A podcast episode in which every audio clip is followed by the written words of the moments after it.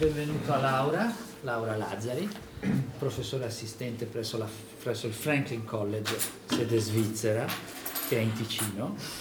E siamo molto contenti che sia venuta in questa occasione a presentare un lavoro che è il risultato dei suoi studi e della sua tesi di dottorato che ha svolto proprio qui, dove anche ha per diversi anni tenuto un posto di assistente. E, ecco, era solo un, un benvenuto, adesso Grazie. lascio la parola a Alberto che ti presenterà più nel dettaglio e ad Annalisa per parlare del volume. Ecco, allora sì, ci siamo, buonasera a tutti, ci siamo organizzati così, comincio a dire qualcosa io, poi do la parola ad Annalisa Izzo e andiamo direi abbastanza rapidamente per eh, favorire soprattutto l'intervento di Laura che come ha detto Simone è attualmente professore assistente e coordinatore di italiano al Franklin College è stata anche lettrice di italiano, ricercatrice all'Università di Friburgo precedentemente dove si è anche occupata tra l'altro della certificazione PLIDA come responsabile, quindi la certificazione della società Dante Alighieri, poi ecco, gli anni di assistentato presso l'Università di Losanna. Eh, sono stati anche direi eh, segnati da un'esperienza credo molto importante per questo lavoro, cioè il soggiorno di un anno all'Università di Oxford dove mh, hai seguito un master sugli studies in women's studies, quindi questo credo sia stato ecco, importante, poi anche diverse pubblicazioni che riguardano la letteratura delle donne, ma anche la scrittura nella Svizzera italiana, la traduzione, l'autobiografia letteraria, mi sembra, poi visto fai anche tematiche legate all'emigrazione, mi sembra nei tuoi insegnamenti. Ecco, per dire ecco, qualcosa, per introdurre un po' l'argomento, il tema, quindi la, la scrittura, come vediamo, è femminile nel Seicento. Ecco, c'è una, su questa eh, tematica e nozione, c'è direi da fare i conti, è una cosa che ritorna eh, anche nel libro più di una volta l'indicazione di, di, Dionisotti eh, che nel volume famoso Storia e Geografia della letteratura italiana per il medio 500 in particolare, medio e secondo 500, ha detto le, le donne fanno gruppo, ecco, questa nozione donne fanno gruppo eh, è, risulta senz'altro superata dalle, dagli studi che hanno, hanno seguito appunto negli studi di, di, genere come questo di Laura. Eh, ma bisogna forse per dire una cosa a favore di Dionisotti che comunque l'attenzione alla letteratura femminile comunque anche con questa affermazione l'ha manifestata in qualche modo, quindi il problema eh, se l'era posto. Eh, direi la, la, tematica trasversale di questo e di altri studi, ma molto pertinente in questo, resta la questione dell'esclusione eh, femminile dal canone letterario. Quindi l'idea che ecco, il canone letterario abbia una impostazione eh, androcentrica. Questo mh, è un tema, direi senz'altro, possiamo dire ancora poco sentito negli studi di lingua italiana, ma è molto sentito invece negli studi di lingua inglese. E, e molti autori, autrici, molte autrici sono state appunto, come in questo caso, ri, ri, riportate proprio alla, all'attenzione, alla luce da, eh, da questo tipo di, di, ricerche. E direi in particolare, ecco per prendere un'altra parola qui nel titolo, poesia epica, proprio per il genere epico, c'era un, un problema che qui invece viene in qualche modo rimesso, affrontato, quello che il, il, genere epico in qualche modo veniva considerato come il genere più antifemminile e quindi le produzioni epiche di autrici erano state praticamente del tutto rimosse pur essendo eh, particolarmente numerose anche da quanto tu rendi conto nel, nel volume rispetto ad altri studi. Vediamo altre scrittrici, scrittrici giusto per, per, dire non è un caso isolato, anche se questa autrice è particolarmente interessante, il, gli estremi cronologici sono quelli di una vita direi piuttosto lunga, 1571-1653.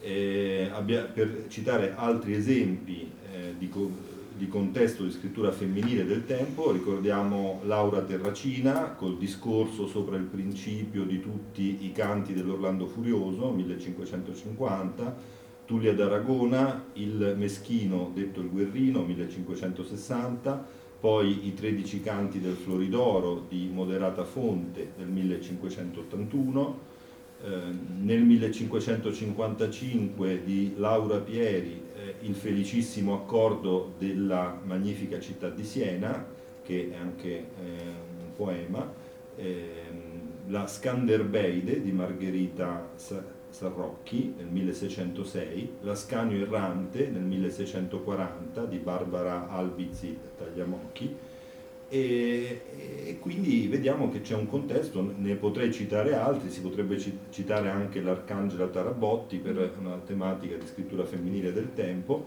eh, il contesto in cui si inserisce la Marinelli non è un contesto isolato, la ricordiamo oggi in particolare per un trattato intitolato la nobiltà e l'eccellenza delle donne, eccetera, poi anche i difetti degli uomini, chiaramente del, dell'anno 1600, che rispondeva a un trattato scritto da eh, Giuseppe Passi l'anno precedente, quindi immediatamente a distanza di un anno, risponde, nel 1599, 1600 già risponde a quel trattato che è quello che forse l'ha fatta nominare di più eh, per questa attenzione per ehm, direi nobiltà e eccellenza delle donne proprio in contrapposizione al tema misogino tradizionale nella letteratura italiana, in particolare possiamo ricordare il Corbaccio eh, di, di, Boccaccio che viene confutato a un certo punto in quel, in quel trattatello eh, anche in forma dialogica se non sbaglio. E poi il poema che ci interessa, L'Enrico, ovvero Bisanzio acquistato del 1635 con credo un'edizione successiva un po' aumentata, se non sbaglio. No? Eh, questa no, era già definitiva, era, era già definitiva questo sì. Eh, ecco. E, ehm, direi anche due parole sul fatto che la Marinelli, Lucrezia Marinelli, è un'autrice di origine, lo dico anche per mio interesse personale, di origine modenese e era figlia di un medico modenese aveva avuto Giovanni, se non sbaglio, uh-huh. eh, Marinelli, che si era trasferito a Venezia, infatti lei nasce a Venezia, e eh, tu sottolinei l'importanza della biblioteca paterna.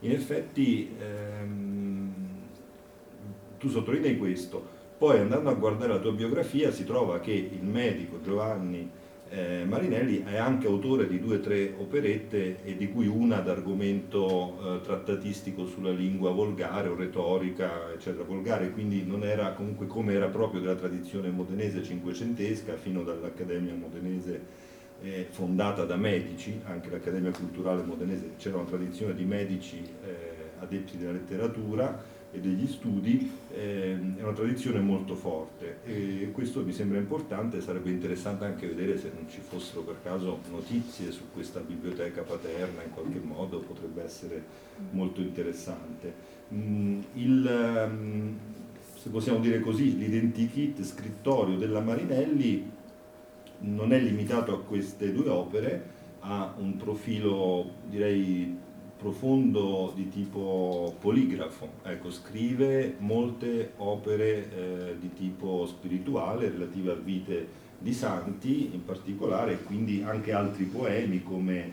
eh, c'è l'Arcadia Felice, insomma ce ne sono di diversi e vari, anche delle rime, quindi se io guardo nella bibliografia trovo eh, tre pagine di bibliografia di opere e operette di questa autrice, quindi un'autrice eh, di, di, grande eh, vena produttiva, dove dico, nella tematica del libro, tu fai, fai, bene a sottolinearlo, c'è anche il momento di interruzione di questa attività eh, poligrafa per la nascita di due figli che tu eh, sottolinei. Ecco, il, il, tema è anche interessante, perché io non, non, me lo sarei mai aspettato di trovare un poema su questo tema, cioè la, la quarta crociata, quella che insomma, se noi leggiamo i libri di storia la quarta crociata è quella assolutamente, insomma, eh, come dire, più prosaica e, e, meno apparentemente epica, perché i crociati che dovevano partire, andare in Egitto e poi arrivare eh, in Terra Santa non avendo ricevuto dal Papa una certa somma pattuita, questo nella storia, proprio si fermano a, a Zara, saccheggiano Zara e poi vengono contattati dai, da, da un, per ragioni dinastiche da un pretendente al trono di Bisanzio, Costantinopoli, che li convince ad aiutarlo per riacquistare il trono e quindi si, imbar- si imbarcano, così dirlo, per una vicenda totalmente di tipo politico-economico e in Terra Santa non ci arriveranno mai. Qui la Marinelli capovolge totalmente questo punto di vista che noi abbiamo dagli studi, eh, per esempio lo storico Cracco che si è occupato ecco, molto di, di queste vicende, ehm, e idealizza totalmente questa vicenda e quindi la conquista di Bisanzio, mettendo tra parentesi l'episodio di Zara che non faceva forse tanto comodo, la conquista di Bisanzio diventa un'impresa epica che eh, testimonia la gloria e l'acme della potenza veneziana. Direi interessante anche un poema in 27 canti e un poema molto molto eh, eh, voluminoso se non sbaglio, insomma tra l'altro adesso eh, abbiamo visto è uscito proprio quest'anno finalmente nelle, per l'editore Mucchi a Modena. Quindi sarà ecco, molto interessante poter approfittare di questa edizione che era annunciata già da parecchio tempo e che immagino tu aspettavi già da quando credo ci lavoravi per il dottorato se, se non ricordo male. Eh. Ecco, di, ah, quindi di particolare interesse il tema dello scarto dal canone. Certo, se guardiamo la nota ai lettori, come tu metti bene in evidenza, c'è l'omaggio ai classici latini e greci e ad Aristotele. Poi però, leggendo il libro, capiamo che ha una certa importanza anche Platone nella Repubblica, perché poi lì nella Repubblica mette in luce anche la funzione civile de- delle donne e, e quell'elemento viene fuori dopo in generale c'è una, um, un riferimento piuttosto costante al modello tassiano, mm. eh, mentre il modello ariostesco risulta più sotto traccia, più in secondo piano, anche se poi, come metti in evidenza, ci sono diversi spunti ariosteschi e mi sembra che quella sarebbe anche una strada interessante per uh, eventuali approfondimenti o per nostre letture per un, un trattamento ecco, dell'elemento ariostesco in maniera leggermente mh, non dichiarata ecco, quello, e quindi più, più spontanea. Allora, un altro eh, settore che attraversa tutto il libro è quello del problema della rappresentazione dei, fe, fe, dei, personaggi femminili e di conseguenza anche dei personaggi maschili. Per dire in due parole c'è un, un ribaltamento di ruoli eh, direi si ribalta l'uso o forse possiamo dire si ribaltano piuttosto anche le, le, attese del lettore in qualche modo, per cui il personaggio femminile è quello che alla fine vince, vince nei duelli, ci sono tre guerriere in particolare eh, che hanno una posizione e un carattere estremamente eh, di autonomia, di forza e che non sono destinate al matrimonio finale di circostanza e, e piuttosto ecco, tendono, magari c'è un, un, episodio di un innamorato che si innamora ma viene quasi subito ucciso dalla, dall'eroina. Eh, il, hai messo in evidenza anche molto con cura, direi, il rapporto tra il poema e il trattato il trattato di apologetico diciamo, per le donne, quindi effettivamente si riscontra una volontà di eh, contrapporre alla linea tradizionale della misoginia una sorta di filoginia eh, costante e regolare.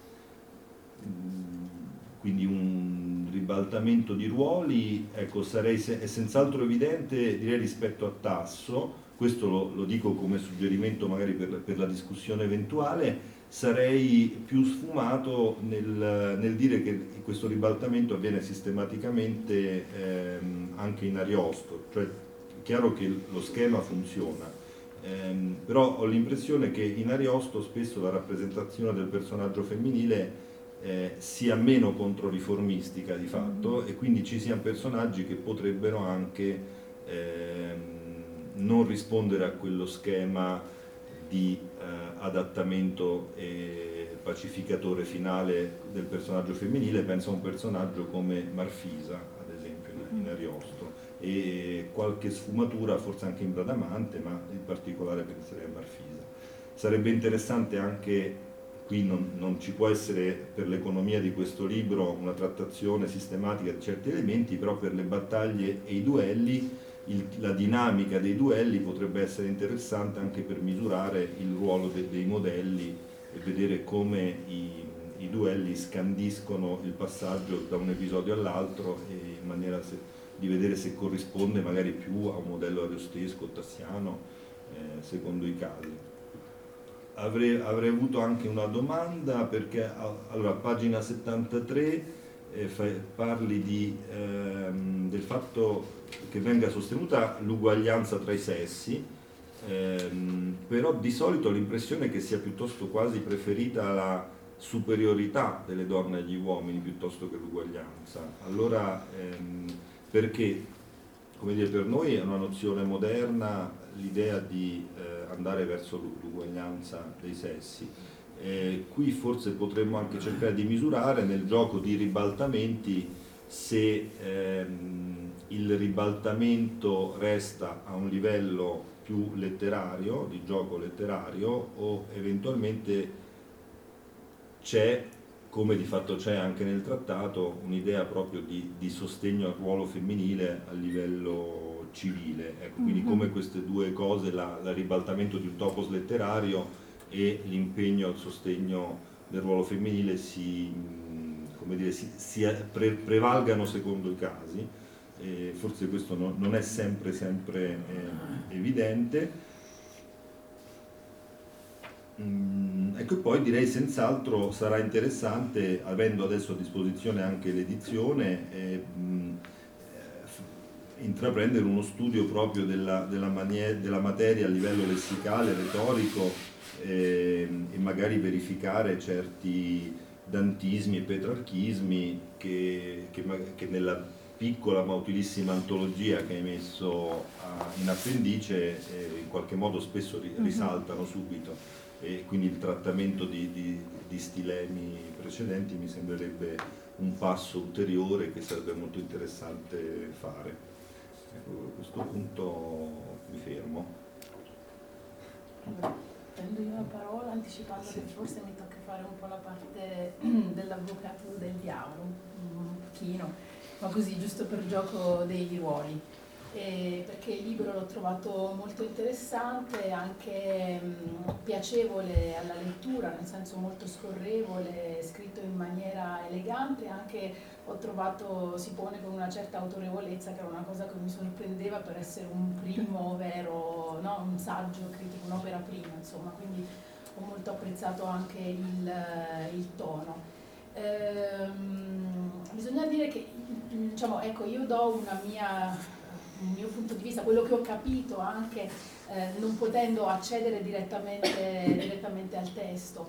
E um, l'idea che mi sono fatta anche del tuo lavoro, di un lavoro che continuerei, eh, diciamo, se, senza che questo significhi eh, sottolineare un limite, ma continuerei a definire pionieristico, nel senso che ehm, nonostante siano almeno 35 anni almeno che eh, appunto la critica anglosassone ha eh, diciamo, aperto questo filone di ricerca, come diceva già Alberto, eh, in lingua italiana siamo ancora eh, abbastanza, abbastanza, indietro rispetto a questi temi e anche relativamente alla pubblicazione delle opere, tanto tutto si deve per esempio a questa collana della, della University of Chicago e al lavoro di eh, studiose come Lissa Weaver che qui a Losanna abbiamo già avuto modo di incontrare e conoscere ehm, pionieristico anche rispetto al, all'opera di cui ti occupi, proprio perché, eh, mi ripeto, la, l'edizione critica esce soltanto eh, appunto, eh, quest'anno, da, da, qualche mese, eh, quindi non hai potuto eh, avvalerti di, di, questo lavoro. E quindi diciamo in un certo senso il, il, tuo lavoro prepara il terreno per quello che poi dovrà essere veramente il lavoro eh, di studio sul testo, che poi in, in, ultima analisi quello che da tutti i punti di vista come studiosi del fatto letterario dovrebbe interessarci, quindi attaccare veramente il testo eh, dopo che eh, diciamo una riflessione di tipo ehm, storico, sociologico è stata, eh, è stata diciamo, messa messa, messa in piedi. eh, ma pionieristico direi anche nella misura in cui il principale obiettivo che mi pare tu ti ponga è eh, rispondere alla domanda cosa distingue il contributo di autrici donne relativamente a un determinato genere, ehm, genere letterario. Quindi pare che sia questo proprio il tuo, il tuo primo obiettivo. Quindi questo approccio presuppone un, un lavoro di, di indagine sul, sul contesto culturale, sulla storia, Ehm, che tu giustamente fai, che fa da, da base alla, poi alle tue eh, osservazioni, eh, osservazioni, sul testo, ma che secondo me preludono sempre poi a un tipo di eh, indagine che deve andare a toccare gli aspetti più eh, in, importanti, caratteristici che fanno di un testo un'opera d'arte, quindi tutti gli aspetti appunto formali, stilistici, eccetera.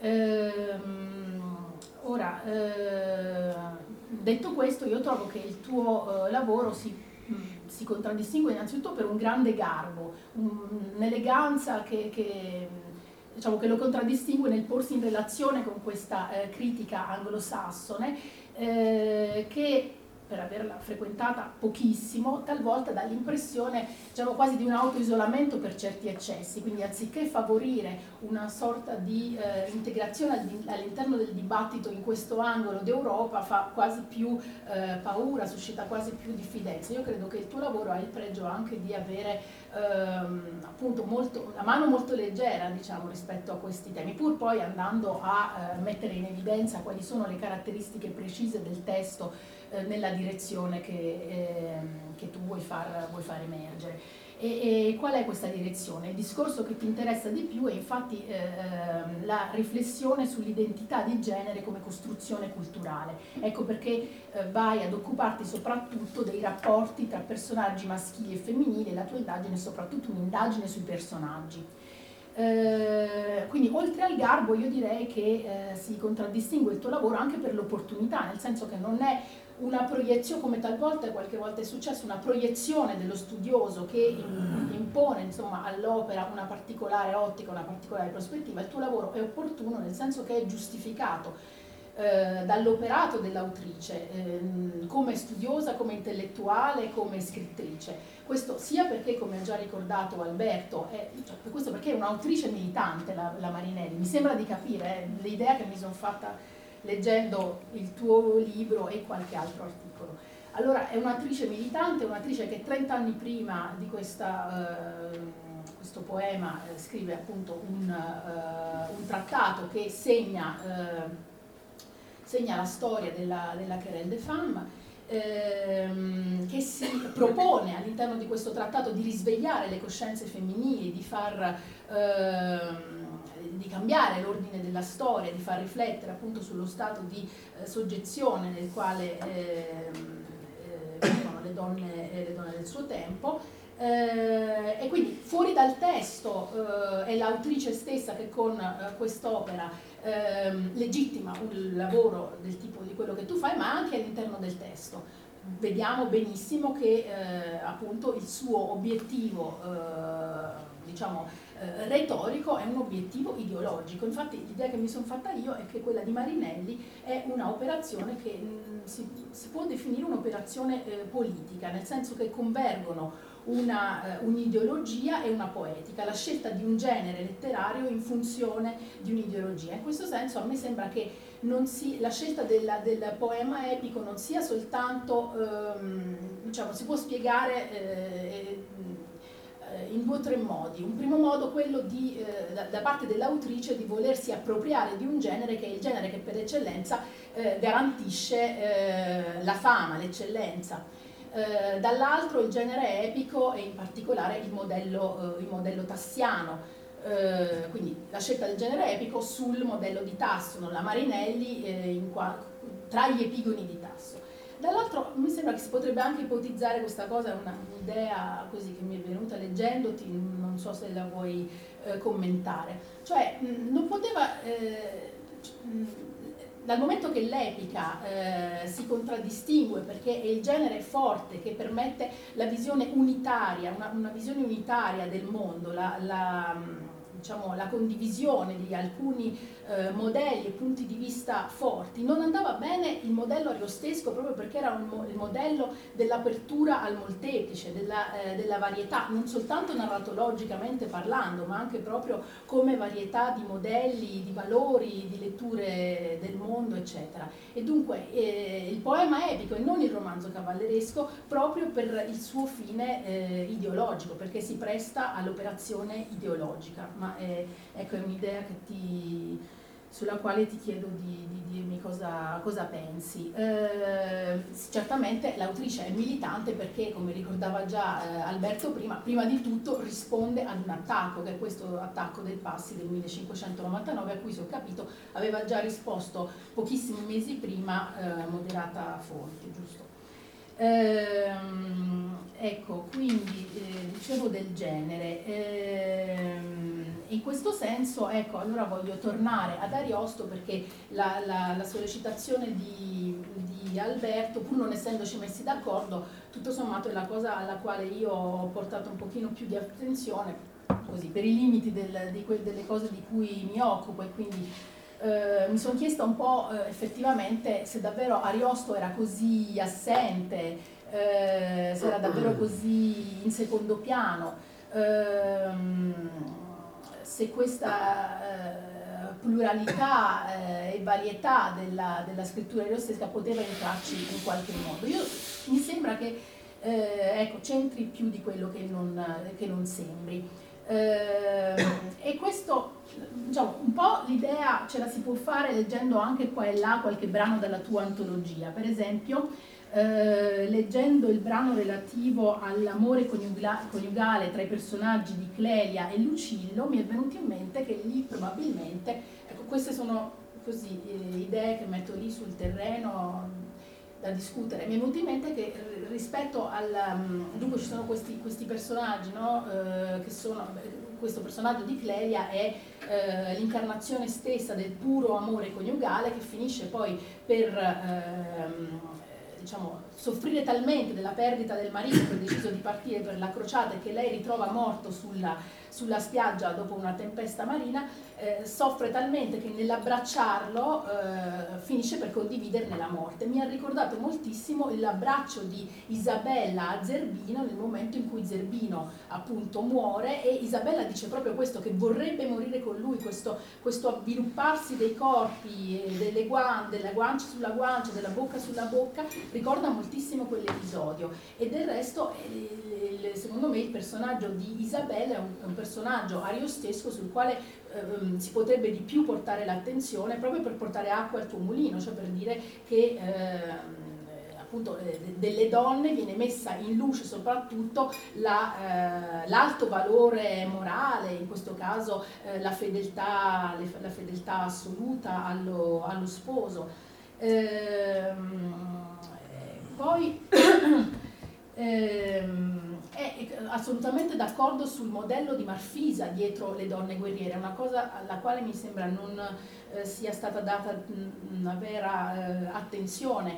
Eh, tu dici il, il personaggio della diciamo, la, la, donna nel modello tassiano e ariostesco risulta sempre schiacciata, soggiogata, perdente perché o viene ehm, eh, diciamo, costretta alla conversione oppure viene costretta al matrimonio, nel caso di Bradamante, che poi fa deporre le armi alla guerriera e la consacra a un tipo di relazione esclusivamente coniugale, matrimoniale, eccetera. Marfisa no, Marfisa rimane una guerriera e se è vero che eh, si, eh, si, converte, si converte esattamente come suo fratello Ruggero e si converte perché nasce eh, di fatto, la storia ci racconta che nasce cristiana, quindi forse il modello di Marfisa meriterebbe un pochettino di attenzione in più.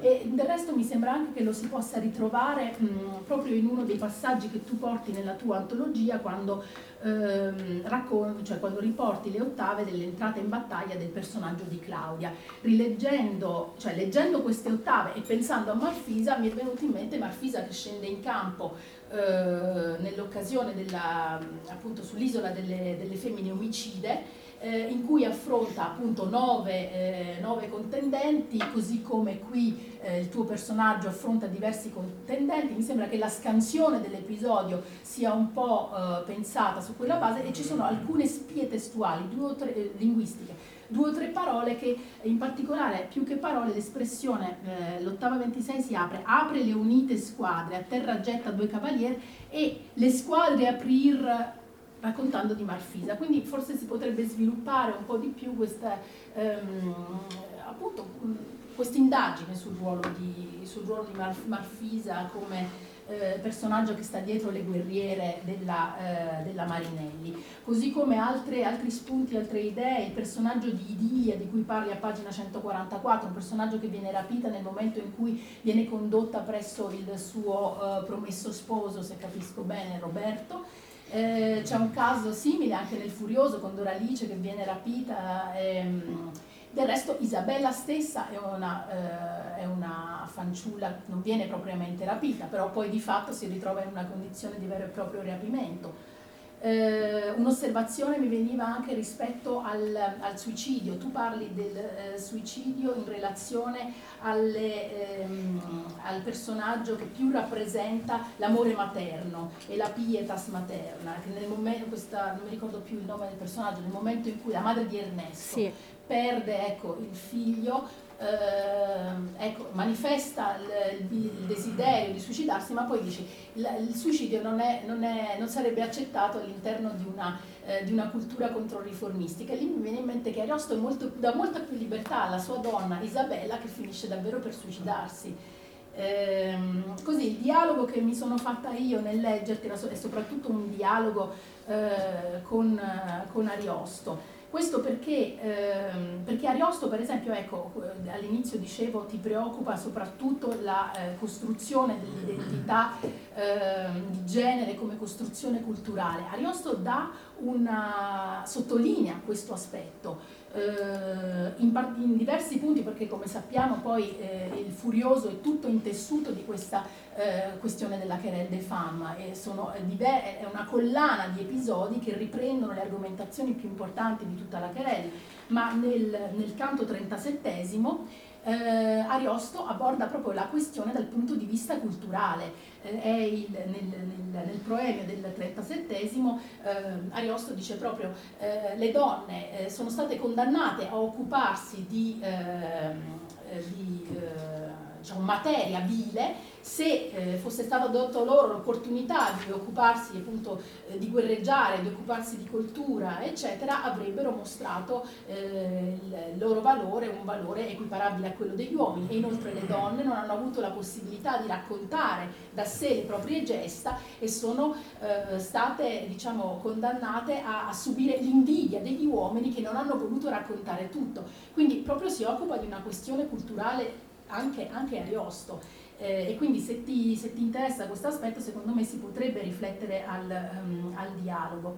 E, e, tutto sommato mi veniva eh, da, da, pensare che un po' per rinforzare la posizione della Marinelli quasi si appiattisse, non so quanto, non essendo un'esperta di, eh, della Gerusalemme liberata, ma mi sembrava dal mio punto di vista così di lettrice di Ariosto che la posizione di Ariosto fosse notevolmente appiattita da, questa, da, questa, prospettiva. Penso in particolare a pagina 173 dove non sei tu a dirlo, citi la Laura Benedetti che pure è una studiosa ehm, insomma, eh, pregevole, a pagina 173 le, la Benedetti scrive, ehm, scrive in armonia con la nuova società cristiana patriarcale, Tassio e Ariosto elaborano la trama dei loro poemi in modo che le donne considerate temibili siano dominate e sconfitti dagli eroi. Qua eh, diciamo, è, un, è, uno spunto per, eh, diciamo, per le tue riflessioni, però io credo che la situazione sia veramente per Ariosto veramente molto più ricca, molto più complessa.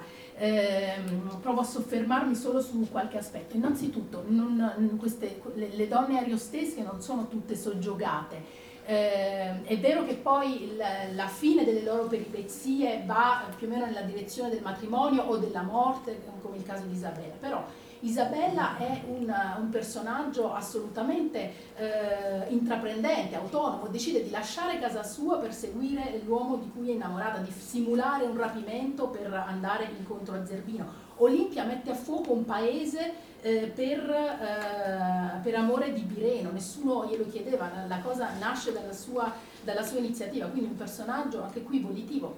Dopo si possono fare tutte le osservazioni, ma non, non, mi sembra che si possa parlare così come evidentemente non si parla di donne soggiogate, nel caso di Marfisa abbiamo detto, nel caso di, di Bradamante che prende molto l'iniziativa, poi Bradamante evidentemente è, è, è, è diciamo, chiusa nel binario del, del, del, della genealogia, ecco, ehm, ma poi anche a, Angelica, cioè l'autonomia la, la, di Angelica che decide di scegliersi per compagno quel compagno che si sceglie.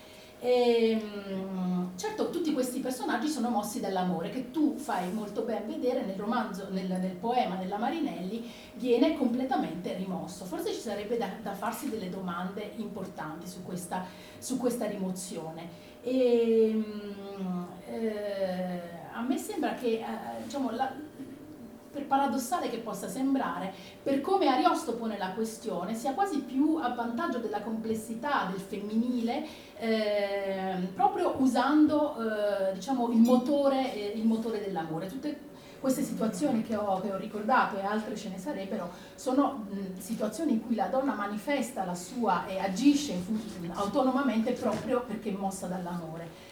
Ehm, però tu dici la, la, la, diciamo, la rimozione dell'amore nel poema della Marinelli coincide con l'idea eh, dell'acquisizione di una maggiore indipendenza e di una maggiore libertà. L'amore ci rende, eh, rende, le donne schiave, le mette in una posizione di, eh, di, debolezza. Quindi la soluzione che la Marinelli propone è mh, svincoliamoci dalla passione amorosa, ma non è anche la riflessione tutto sommato alla base del furioso, quella di riflettere sulla follia d'amore come eh, diciamo, eh, eh, affetto che, che, che sottrae eh, all'uomo la, eh, diciamo, la, la razionalità, la, la, lucidità, cioè è una riflessione che è già importante in Ariosto, senza arrivare alla, eh, alla, diciamo, scelta della dell'esclusione. Chiudo subitissimo. Eh, altre due osservazioni si potrebbero fare, per esempio, sulla... Ehm, appunto su,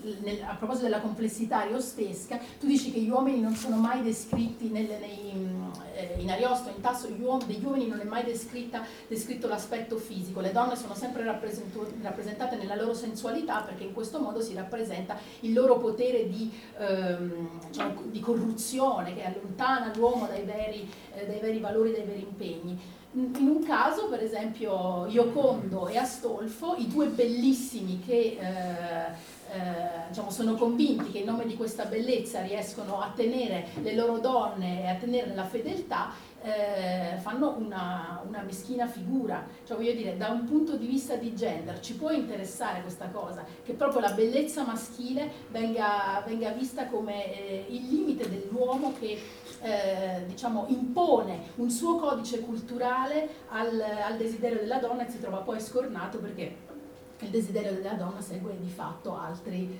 eh, altri, altri meccanismi. Eh, mi fermo qui perché non so se ho fatto un po' lungo, ma ecco, sono delle domande che ti vorrei porre che forse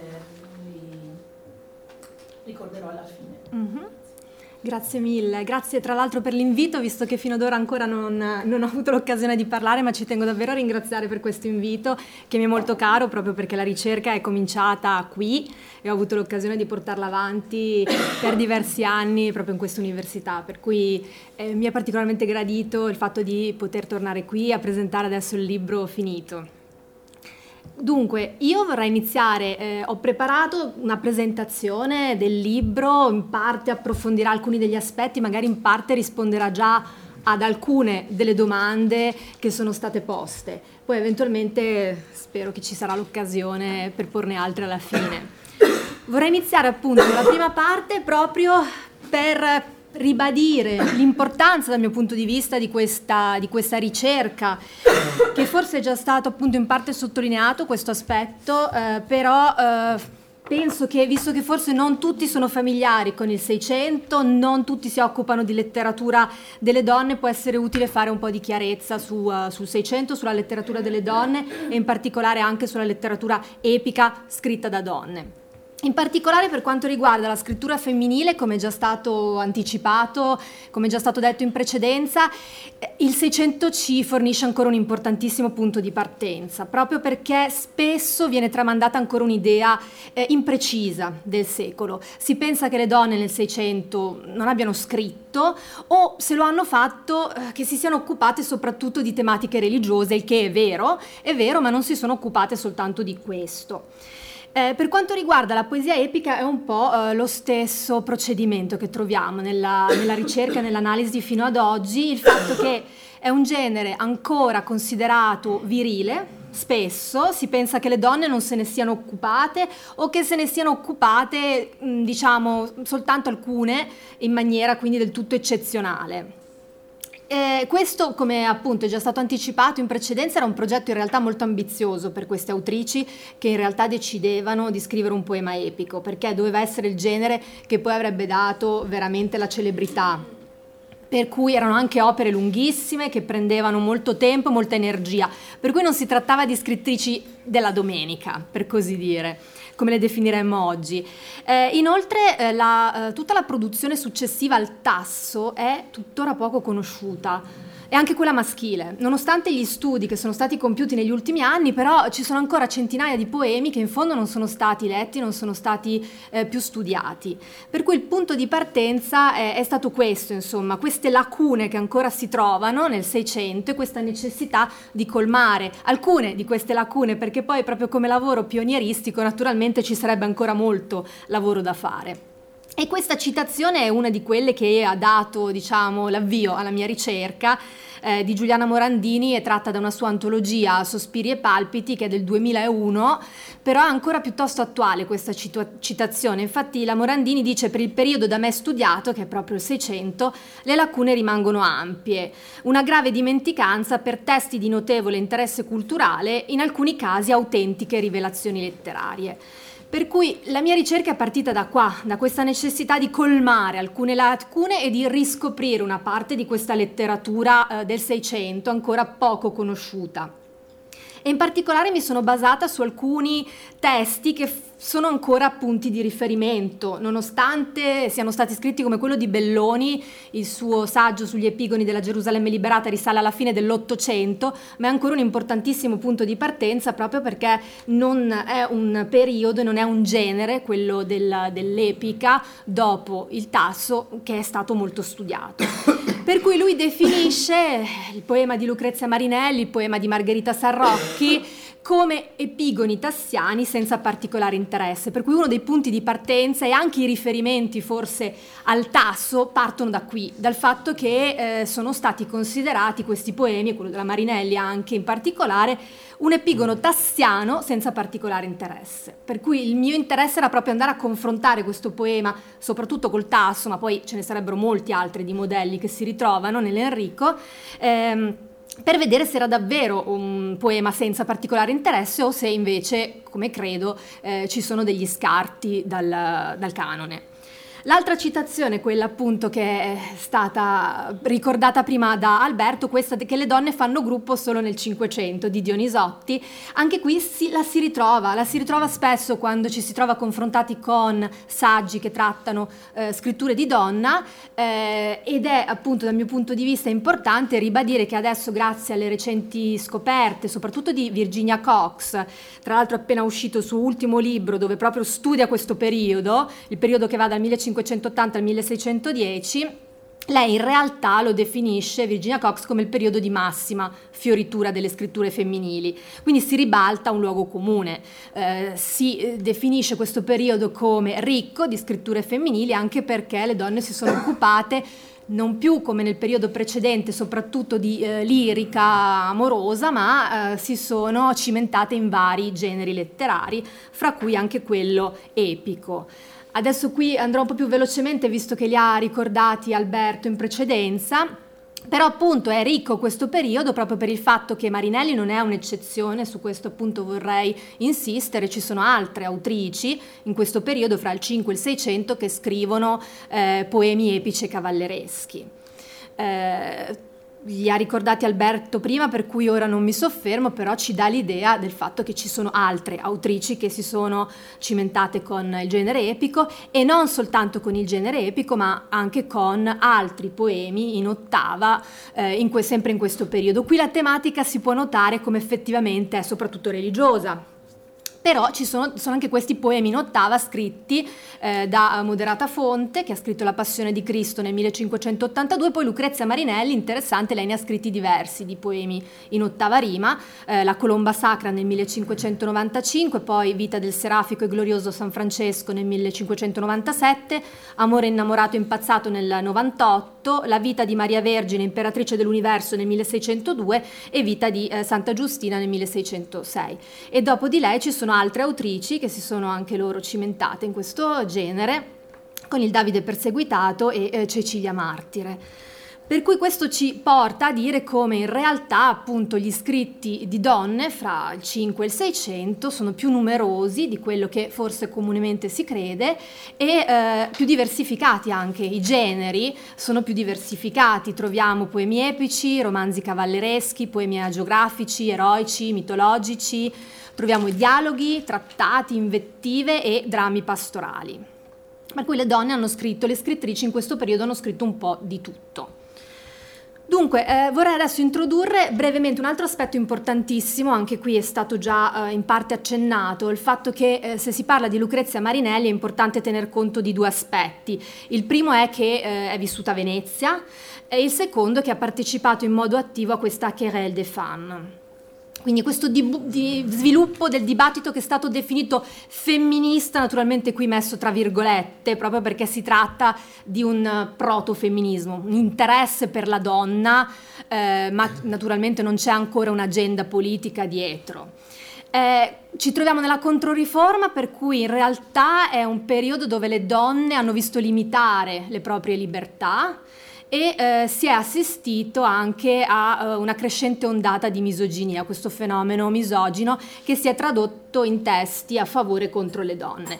L'aspetto interessante è che eh, a Venezia anche delle donne hanno preso parte attivamente a questa querelle, a questo dibattito non più passando attraverso uno scrittore che difendesse i loro interessi, ma scrivendo loro delle opere a difesa dei loro interessi e eh, c'è Moderata Fonte appunto che pubblica Il merito delle donne nello stesso anno in cui viene pubblicata la prima edizione del trattato di Lucrezia Marinelli, che è La nobiltà e l'eccellenza delle donne coi difetti e mancamenti degli uomini.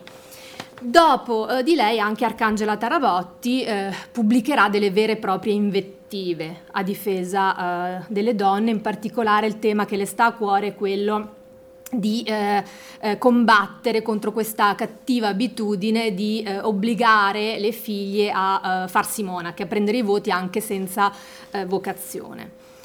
Per cui io sono partita proprio da questo aspetto. Lucrezia Marinelli è un'autrice che in gioventù scrive un dibattito a favore delle, a favore delle donne, un dibattito dove eh, il suo interesse per la condizione della donna è molto sentito, per cui il punto di partenza è stato proprio di chiedermi se, questa, eh, se questo suo aspetto, se questa sua tendenza filogina poteva ritrovarsi anche nel genere epico che naturalmente è un genere fortemente stereotipato, questo va detto, un genere fortemente stereotipato, eh, lei non scrive qualcosa di diverso da un genere epico, scrive un poema epico e si basa comunque sul canone precedente, però eh, comunque ha a sua disposizione dei margini di libertà che lei utilizza, sono dei margini di libertà che utilizza per rivisitare il genere e io mi sono concentrata appunto eh, come lavoro iniziale eh, su un'opera di questo tipo, eh, do- ho dovuto effettuare delle scelte per forza di cose e mi sono concentrata su alcuni episodi tipici, quindi su alcuni topoi eh, tradizionali del genere e su alcuni personaggi, quindi nella loro rappresentazione ma anche nel loro destino, che forse era quello che mi interessava di più, vedere come vanno a finire questi personaggi, come terminano le loro vicende. Eh, questo nel tentativo appunto di esplicitare che so, quelle che sono le specificità di questo eh, genere rispetto alla tradizione precedente. E in particolare appunto i confronti che eh, ho cercato di effettuare nel mio lavoro, qua potrebbe, se ne potrebbero aggiungere perché l'autrice era molto colta, aveva letto moltissimo e sicuramente le influenze sono numerosissime nel suo testo. Quindi da questo punto di vista certamente i lavori sulla base anche singole, dei singoli interessi eh, andrebbero effettuati, andrebbero approfonditi. Io mi sono basata principalmente su quelli che erano i modelli principali per il genere, quindi Virgilio, Ariosto e Tasso, concentrandomi su Tasso per il motivo che ho spiegato in precedenza. Eh, proprio per cercare di dimostrare come l'autrice eh, abbia rivisitato il genere dal suo interno, naturalmente, però sempre. Quindi lei vuole scrivere un poema epico, non vuole fare qualcosa d'altro. Non è questo un dibattito a difesa delle donne. Il dibattito, diciamo, il trattato l'aveva già scritto in precedenza, questo rimane un poema. Eh, in un'ottica femminile. Dal mio punto di vista quello che può eh, essere sottolineato è proprio che c'è un interesse per la donna che è stato dimostrato nel suo trattato e che si ritrova comunque anche nel genere epico. Eh, prima di continuare vorrei aprire una breve parentesi proprio perché eh, l'approccio che ho seguito alla metodologia naturalmente è quella degli studi di genere. Anche qui secondo me la ricchezza della, uh, dell'analisi letteraria uh, deriva anche dal fatto che ognuno ha la possibilità di scegliere la metodologia che gli è più affine. Io per i miei studi, anche effettuati in Inghilterra in parte, mi sono concentrata soprattutto su una metodologia di genere, sono d'accordo che questi testi dovrebbero essere analizzati da altre persone con altre personalità, con altre metodologie, proprio perché ci permetteranno di mostrare anche la, la ricchezza proprio di questi testi. Il mio punto di partenza è questo comunque, che i testi scritti da donne sono spesso stati esclusi dal canone letterario proprio perché è stato effettuato in maniera conscia o inconscia un lavoro di filtraggio. Eh, secondo un punto di vista androcentrico, quindi maschile soprattutto, eh, qua sto semplificando all'osso naturalmente, però è per ricordare una metodologia che magari non è familiare a tutti. Eh, quindi ci sono dei, degli interessi e delle modalità diverse nei testi scritti da donne, spesso, che sono state considerate queste modalità diverse, questi interessi diversi, eh, inferiori o comunque non rappresentativi. Spesso è stata considerata letteratura minore perché non era rappresentativa, visto che eh, rappresentavano dei modelli diversi. Eh, e questo giudizio di valore spesso è stato negativo quindi nei confronti di questi testi che sono quindi stati esclusi dal canone. Ecco, dal mio punto di vista invece questa diversità va considerata come ricchezza, quindi ci sono delle specificità delle autrici che vanno indagate, eh, un punto di vista anche femminile che va indagato e confrontato magari con quello precedente. Eh, ho deciso appunto di analizzare quelle che sono state le strategie messe in atto proprio per distanziarsi dal canone, anche qua si può discutere se poi in maniera conscia o inconscia, ma comunque le autrici sembrano distanziarsi dal canone quando ci sono degli aspetti che non vanno loro particolarmente a genio e questo dal mio punto di vista non può essere un caso. E questo soprattutto l'obiettivo finale dal mio punto di vista sarebbe di riuscire a porre la produzione epica sotto una nuova luce, quindi non considerarla più eh, stereotipata, non considerarla più eh, maschile o virile come è stata a lungo definita, ma vedere che ci sono altre rappresentazioni di, eh, di questo genere, altre interpretazioni. Allora, come ho proceduto? Eh, io ho deciso di eh, procedere in questo modo. Ho, uh, mi sono concentrata, come è stato eh, effettivamente già sottolineato, sui protagonisti eh, tipici dell'epica, in particolare eh, ho fatto anche una distinzione fra quelli idealizzati e quelli non idealizzati, perché anche qui secondo me c'è una differenza di fondo eh, nel destino diverso di questi protagonisti, sugli episodi tipici consueti del genere, i topoi, e sugli stereotipi anche qui di genere spesso. Allora, eh, sono andata ad indagare qual è il destino delle donne, quindi la rappresentazione e il destino delle donne idealizzate. Forse questa la diversità, eh, magari posso già rispondere in parte a una domanda che mi è stata fatta prima, è quello che io mi sono concentrata eh, sulle donne idealizzate e ho notato nelle donne idealizzate che sono soprattutto le guerriere e la maga un destino diverso rispetto alle altre donne che possono essere considerate forse più, eh, non so, ordinarie, non so come definirle, mm, donne nelle quali forse le contemporanee di Marinelli si potevano identificare, eh, quelle hanno un destino eh, di tutt'altro tipo e secondo me questo eh, era eh, piuttosto un aspetto piuttosto significativo due, tutti i due tipi di donna sono rappresentati in maniera positiva, ma il destino è molto diverso. Magari poi avrò tempo di soffermarmi su questo. Poi i cavalieri, quindi i personaggi maschili, anche qui come sono rappresentati rispetto alla tradizione del genere, qual è il loro destino alla fine della vicenda, alla fine del poema. E poi il rapporto fra amore e guerra, che è vero, un rapporto che si ritrova eh, anche in Marinelli, ma che sembra essere diverso, almeno la prospettiva è diversa, il punto di vista è diverso rispetto alla precedente tradizione. Allora, e l'ultima parte eh, del mio lavoro si è concentrata proprio su un confronto tra il trattato giovanile, che era quello a difesa delle donne, eh, la nobiltà e l'eccellenza delle donne coi difetti e i mancamenti degli uomini, e ehm, il poema, per vedere come alcuni aspetti si ritrovano nelle due opere che appartengono a due generi completamente diversi, potremmo dire. Per cui nella nobiltà e l'eccellenza delle donne c'è eh, una volontà, quindi un diritto ad un'educazione paritaria nell'ambito delle armi e delle lettere. Le donne vengono considerate migliori degli uomini, eh, viene data importanza alla castità e all'indipendenza come valore assoluto e la pericolosità dell'amore, anche qui io direi per le donne, ci ritornerò su questo aspetto, ma Marinelli considera l'amore pericoloso per le donne, non le interessano molto gli uomini, non le interessa molto il destino degli uomini, secondo me questo è un aspetto diverso rispetto alla tradizione precedente. Lei si concentra sulle donne eh, e dice state attente donne, tenetevi lontane dall'amore perché è pericoloso per voi, mentre nella tradizione precedente mi sembra che l'amore spesso, eh, ci tornerò, fosse considerato pericoloso per i guerrieri, perché eh, non si concentravano su quello che era il loro dovere principale. Quindi per crescere, per evolvere, eh, i guerrieri dovevano riuscire a ritornare a quello che era il dovere principale, ossia la guerra. Ci ritornerò con forse alcuni esempi che, che chiariranno.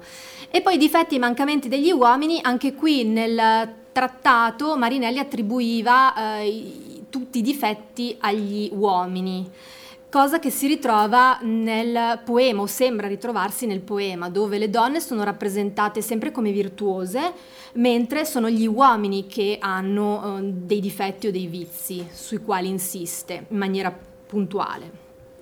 Allora, adesso vorrei esporre alcuni, alcuni risultati eh, brevemente su quelli che sono gli aspetti dal mio punto di vista più... Eh, più interessanti nel poema di Marinelli, proprio in un confronto con la tradizione precedente, quindi forse chiarirà alcuni, alcuni aspetti. Allora, eh, ho preparato anche un allegato, magari se c'è tempo posso far passare. Grazie, così se c'è tempo magari possiamo anche leggere alcune brevi citazioni. Allora, nella tradizione, eh, questo è un aspetto che ho ripreso da Laura Benedetti, per cui nella tradizione del genere Laura Benedetti ha uh, riscontrato che, quindi lei si riferisce soprattutto a Tasso e ad Ariosto, che viene messa in scena la sconfitta di Diana. Per cui nella tradizione maschile, poi lei si concentra su questi due modelli principali, però secondo lei eh, i personaggi femminili finiscono per venire in un qualche modo eh, sconfitti o sottomessi da quelli maschili. E ci sono alcuni esempi che possiamo ritrovare, alcuni esempi celebri. Armide e Clorinda che sono eh, entrambe vinte e convertite da Rinaldo e da Tancredi, Camilla, quindi nell'Eneide, eh, Clorinda e Gildippe che sono uccise da un uomo, e Bradamante, anche qui eh, Naturalmente lo si può interpretare anche in un altro modo, però effettivamente finisce per rinunciare comunque alla sua uh, carriera per uh, sposarsi. Poi su Marfisa è vero, sarebbe interessante probabilmente eh, andare ad indagare maggiormente altri personaggi della tradizione, anche se poi su alcuni aspetti forse dei combattimenti si potrà fare già qualche osservazione perché dal mio punto di vista in Marinelli ci sono degli aspetti comunque diversi anche eh, nel confronto con Ariosto.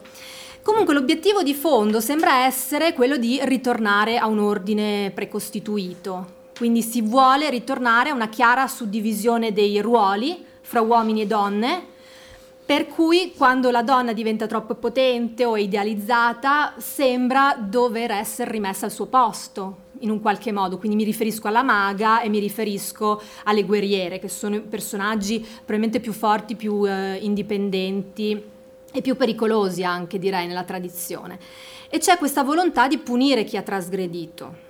Per cui questi personaggi che non si sono comportati in maniera conforme al loro ruolo vengono puniti nella tradizione del genere. Questo sembra non esserci nelle, in Marinelli, direi, ma anche nelle altre autrici dalle, dalle, indagini che ho effettuato fino ad ora, però sarebbe un argomento che andrebbe approfondito ulteriormente. Comunque in Marinelli, Claudia, Meandra ed Emilia, che sono le tre guerriere dell'opera, nel loro caso si insiste maggiormente sulla loro forza, sulla loro verginità, che qui è intesa verginità come, mh, mm, come castità però in un senso rinnovato direi rispetto alla tradizione del genere, proprio perché eh, non era come un valore imposto dalla società patriarcale per controllare le donne, ma era proprio la castità come valore che permetteva alle donne di mantenersi indipendenti, quindi di non innamorarsi e eh, di non sposarsi di conseguenza. Inoltre eh, in uh, Marinelli le eh, eroine non sono descritte fisicamente, questa in realtà non è una grande novità, lo si ritrova anche nella tradizione del genere, le guerriere sono sempre descritte meno eh, nel dettaglio rispetto ad altri personaggi femminili, però in Marinelli non sono proprio descritte del tutto per cui si va in questa direzione dove non si vogliono far percepire questi personaggi come oggetti del desiderio di conseguenza non sono considerate quali oggetti erotici. Il loro destino è diverso perché non vengono né convertite né eh, sconfitte da un uomo al termine della vicenda o al termine del poema, non sono coinvolte in vicende amorose non si sposano. Un aspetto particolarmente innovativo, forse anzi in assoluto l'aspetto più innovativo eh, nell'opera, è questo eh, duello eroico fra due donne. In Marinelli viene proposto questo duello fra due eroine che finiscono per uccidersi a vicenda. Ed è la citazione numero uh, uno che avete sull'allegato. Questa è una novità perché nella tradizione precedente questo non avveniva. In Tasso eh, le donne non, non possono guadagnarsi il diritto, a un certo punto Tasso lo dice in maniera esplicita, che erano destinate a un nemico maggior per cui le due eroine principali non avranno mai l'opportunità di combattere in maniera eroica.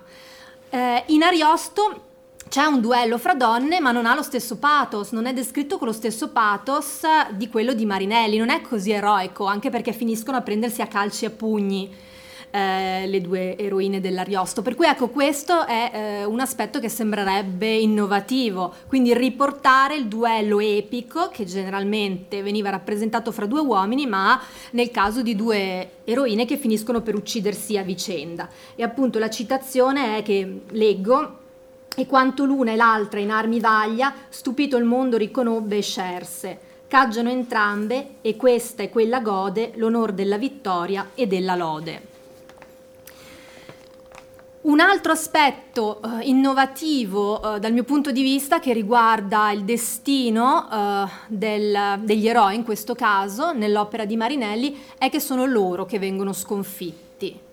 Nella tradizione del genere abbiamo detto era Diana, c'era questa sconfitta di Diana che spesso veniva messa in scena eh, in Marinelli c'è questa rivincita di Diana, o perlomeno sembrerebbe esserci una rivincita della guerriera, del personaggio forte, che eh, è lei a uccidere eh, quindi due dei più grandi eroi del poema. L'altro personaggio idealizzato, eh, importante dal mio punto di vista, è quello della maga. Anche qui è un personaggio che tende a essere negativo nella tradizione del genere.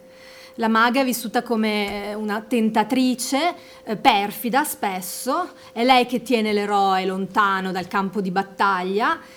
Eh, e nella tradizione maschile del genere ci sono numerosi esempi, Circe, Alcina, Armida, però è interessante qui eh, sottolineare che dalle poche ricerche che ancora ci sono, però questo modello sembrerebbe riprodursi anche negli epigoni del tasso, per cui gli autori del 600 eh, trovano interessante questo episodio della maga tentatrice che tiene lontano l'eroe eh, dal campo di battaglia e quindi anche con tutto lo sviluppo delle vicende erotiche che questo comporta gli epigoni del tasso lo trovano interessante e continuano a riprodurlo, mentre questo non avviene per, eh, come vedremo dopo, per le autrici. Quindi nella tradizione maschile del genere, anche qui per eh, semplificare, eh, forse anche un po' troppo, ma eh, visto che il tempo non è moltissimo, sono delle sensuali tentatrici, spesso, come dicevo, usano i poteri magici per trattenere l'eroe lontano dal campo di battaglia, sovvertendo in questo modo l'ordine sociale, perché l'eroe non è più non eh, ubbidisce più al suo comandante, ma eh, è succube di questa maga bellissima che lo tiene prigioniero sono associate proprio per questo alle forze del male spesso e finiscono uh, per tutti questi motivi per essere sconfitte, umiliate, abbandonate alla fine della vicenda. Questo non avviene nelle autrici, quindi eh, le autrici sembrano simpatizzare per questa figura uh, di maga, o perlomeno non riescono a vedere una figura di maga negativa. Nelle opere perlomeno di eh, Lucrezia Marinelli e di Moderata Fonte non esiste una figura di maga negativa. Eh, nell'immaginario femminile queste figure non sembrano quindi essere pericolose, sono piuttosto simili alle guerriere, sono descritte in maniera simile alle guerriere eh, e eh, ce n'è un esempio nel, nell'allegato, la uh, citazione 2, la descrizione di Erina che è la maga dell'Enrico di Marinelli. Quindi vede venir di venerando aspetto donna d'età perfetta, inculta e bella, ma di grave beltà, candido e schietto al suo vestir, nuda la pianta snella. Fiammeggia il biondo crin comoro eletto, qual sol lucente a luna e l'altra stella. Lidardia in man, son sue bellezze altere, de boschi onor, terror dell'empie fere. Tal ne va forse all'abito, al sembiante, nelle selve a cacciar ninfa odiana, con gli occhi casti e con maniere sante, crudo al cor contra amor, ma in volto umano. Per cui è un'immagine casta, simile più uh, alla rappresentazione della cacciatrice e della guerriera che non a quella della maga tentatrice, per cui sono figure caste e modeste in generale, eh, utilizzano i poteri magici, anche loro, sì, ma per aiutare l'eroe. Per cui se l'eroe alla fine desidera tornare sul campo di battaglia a fare il suo dovere, lo aiutano a tornare sul campo di battaglia.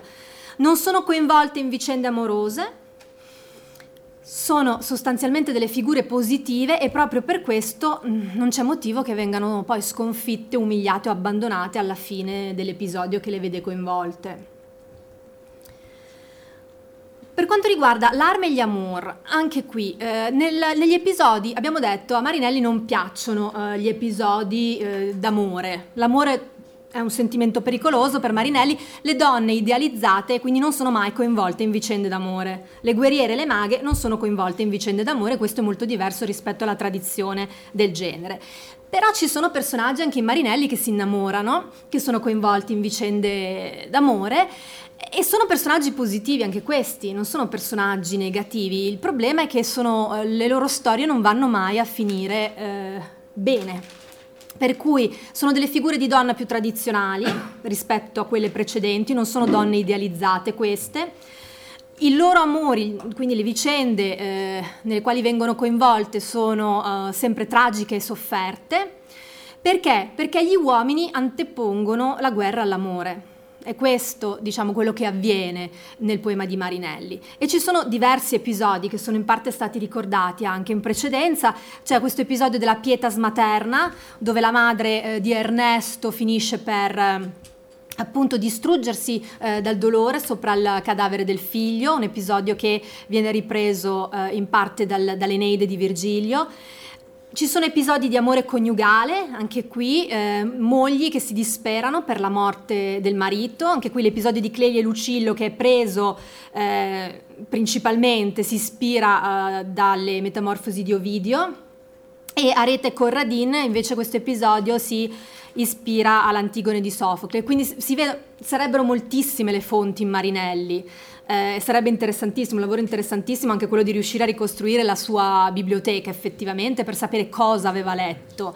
Eh, sembra aver letto moltissimo, eh, sembra, sembrava avere veramente una conoscenza molto ampia, quindi sarebbe sì eh, interessante, ma è un lavoro veramente eh, che dovrebbe, che dovrebbe continuare, dovrebbe essere approfondito anche in futuro. E poi ci sono delle vicende di amore platonico, anche qui, che non vanno mai a finire bene. Eh, e questo perché? Perché questi uomini antepongono eh, la guerra all'amore e eh, diciamo nella messa in scena dell'episodio, nella narrazione dell'episodio, Marinelli sembra volerli punire per questo. Infatti loro muoiono sempre velocemente, senza essersi guadagnati la gloria uh, per cui eh, erano andati a combattere in battaglia, per cui loro hanno deciso di abbandonare la moglie e la famiglia per andare a guadagnarsi la gloria in battaglia e in realtà vengono fatti morire prima di, essere, di essersela guadagnata. E questo sembra eh, voler essere anche perché viene riprodotto più volte, quindi sembra esserci una volontà di punire questo atteggiamento e ho messo una, una citazione brevissima che sembra appunto una di poter notare qui, si, sembra, si può notare una sorta di critica, la citazione 3, misero amante nel cui nobil petto più che d'amor poté di gloria affetto. È uno di questi eh, mariti che viene appunto ucciso prima di essersi guadagnato gloria in battaglia. Per quanto riguarda allora l'amore e la guerra, mh, mm, è vero, ci sono delle similitudini con la tradizione eh, precedente. Eh, però dal mio punto di vista a cambiare è eh, il punto di vista, proprio la prospettiva. Infatti eh, nel Furioso e nella Liberata abbiamo eh, il fatto che l'amore è un sentimento considerato peric- come pericoloso, c'è questo aspetto. Eh, perché la guerra anche lì deve, seguendo l'epos, la guerra deve venire in un certo senso anteposta all'amore, c'è questo insegnamento negli eroi, anche gli eroi che errano, che sbagliano, poi alla fine devono seguire un percorso virtuoso dove eh, decidono di combattere, quindi la loro priorità è la guerra e poi dopo eventualmente può venire tutto il resto. Però appunto nella tradizione sembra essere questo sentimento pericoloso soprattutto per gli eroi, per gli uomini. Eh, I guerrieri quindi finiscono nella tradizione del genere spesso per adattarsi alle regole che vengono imposte dall'Epos eh, e le donne eh, sono punite per questo. Quindi c'è questa sconfitta, questa messa in scena della sconfitta di Diana. Nell'Enrico invece questo non, non sembra esserci. In primo luogo perché eh, le donne, quindi queste figure di tentatrici, non esistono. Eh, le donne non fungono da ostacolo, anche le mogli sono sempre molto remissive, non, non cercano di trattenere l'eroe più di quel tanto. Eh, per cui non, non fungono da ostacolo in generale nella narrazione. Sembra quindi eh, esserci la volontà, soprattutto in Marinelli, di dare voce a queste figure di donna eh, sofferenti e sottomesse, eh, proprio perché dal suo punto di vista l'amore è considerato, come ho detto prima, pericoloso soprattutto per loro. Sono loro che devono fare attenzione eh, perché eh, se si innamorano finiscono appunto per, per soffrire. E questo lo si ritrova anche nel suo trattato, quindi un elemento che ritorna. E l'aspetto dal mio punto di vista più importante, quindi è questa eh, diversità di fondo dove il biasimo è eh, per gli uomini, eh, sono loro che sono colpevoli e quindi sono loro che vengono eh, puniti. Per cui il finale, da un lato abbiamo la sconfitta di Diana, la messa in scena della sconfitta di Diana in alcuni episodi eh, salienti della tradizione, mentre invece per quanto riguarda l'Enrico abbiamo la sconfitta degli eroi. Ci sono tantissimi eroi che vengono sconfitti nel suo poema epico, qua- quasi tutti. Eh, per cui c'è proprio la volontà di riprodurre eh, questo, questa tematica. Eh, inoltre, per quanto riguarda la sconfitta degli eroi, oltre a essere sconfitti, ci sono altri elementi che si possono ritrovare nell'opera di Marinelli e anche di moderata fonte. Eh, anche qui sono degli aspetti che eh, vogliono, che vanno a scapito in un certo senso delle identità maschili. C'è da un lato questa rassegna di antieroi, vengono descritti questi eroi effeminati, adolescenziali, incapaci di agire, incapaci di risolvere le situazioni, nelle opere delle due autrici. Non che questo non ci fosse nella tradizione, del, nella tradizione del genere, però in genere non erano grandi eroi quelli che venivano rappresentati con abbondanza di dettagli. Eh, e, eh, e, in Marinelli e Fonte questi personaggi sembrano moltiplicarsi, quindi c'è tutta una serie di eh, eh personaggi antieroici. Poi sono rappresentati spesso loro con più dettagli delle guerriere. Abbiamo detto che per le guerriere non c'era una uh, descrizione dettagliata del loro aspetto, mentre questo lo ritroviamo uh, spesso e volentieri per uh, i personaggi maschili. Inoltre sono loro, i personaggi maschili, spesso che eh, si comportano come damigelle in difficoltà. Sono loro ad aver bisogno dell'aiuto dell'eroina che interviene in un qualche modo per eh, salvarli o per aiutarli anche questo non è che nella tradizione non ci fosse, c'erano figure positive eh, di maghe anche nella tradizione del genere, è la ripetitività, il fatto che qui se ne trovino veramente molte e eh, questo aspetto sembra voler in un certo senso anche invertire eh, certi stereotipi di genere. Poi abbiamo eh, la vendetta delle eroine, per cui c'è questa sconfitta di Veniero e di Plautio che avviene per mano di Emilia. Sono due dei più grandi eroi del poema, Veniero e Plautio, e vengono entrambi uccisi da Emilia, nello stesso modo in cui Camilla veniva uccisa dalle frecce di Arunte. Per cui anche qui lei prende un episodio eh, famosissimo della tradizione e lo inverte. E, eh, e, questo sì, l'episodio dell'uccisione di eh, Veniero è la citazione 4. Ecco, stride per l'aria, acuto dardo, che d'Emilia dall'arco orsi diparte, e il venier che contra quel gagliardo d'Oronte mostra ardir prodezza e arte, a ferir aspramente non è tardo, sopra del fianco alla sinistra parte, e mentre quel penetra un altro giunge, e più del primo a dentro il passe punge. E eh, a livello eh, macrotestuale eh, c'è anche un altro aspetto dal mio punto di vista importante nel poema di Marinelli, eh, che è eh, il significato profondo del, del poema. Per cui eh, di fatto Marinelli comunque, ha comunque scritto un poema epico dove si narra la sconfitta di Bisanzio da parte di Venezia. E Bisanzio è declinato al maschile, ai tempi eh, della poetessa, infatti l'opera è l'Enrico, ovvero Bisanzio acquistato. Eh, questo aspetto sembra confermare quindi questa sconfitta del maschile che viene riproposta in continuazione all'interno del poema, è confermata anche dal, dall'obiettivo di fondo, che è quello poi di narrare la sconfitta di Bisanzio da parte di Venezia, che invece Venezia è sempre rappresentata come una giovane fanciulla indipendente eh, e eh, inviolata. E c'è questa descrizione della personificazione di Venezia, che è l'ultima citazione che ho messo sull'allegato. Già si invaghiron dei suoi ricchi pregi a gara duci, imperatori e regi. Sdegna vergine saggia, aborre e sprezza, ch'altro re la lusinghi o la vezzeggi Lieta e contenta la sua bellezza vive sublime in cristallini seggi, né in ampiezza di regno, né in ricchezza, sa che il mondo non ha chi lei pareggi. Da Dio dipende, né d'altrui des- deriva, sua forza indipendente al ciel s'ascriva.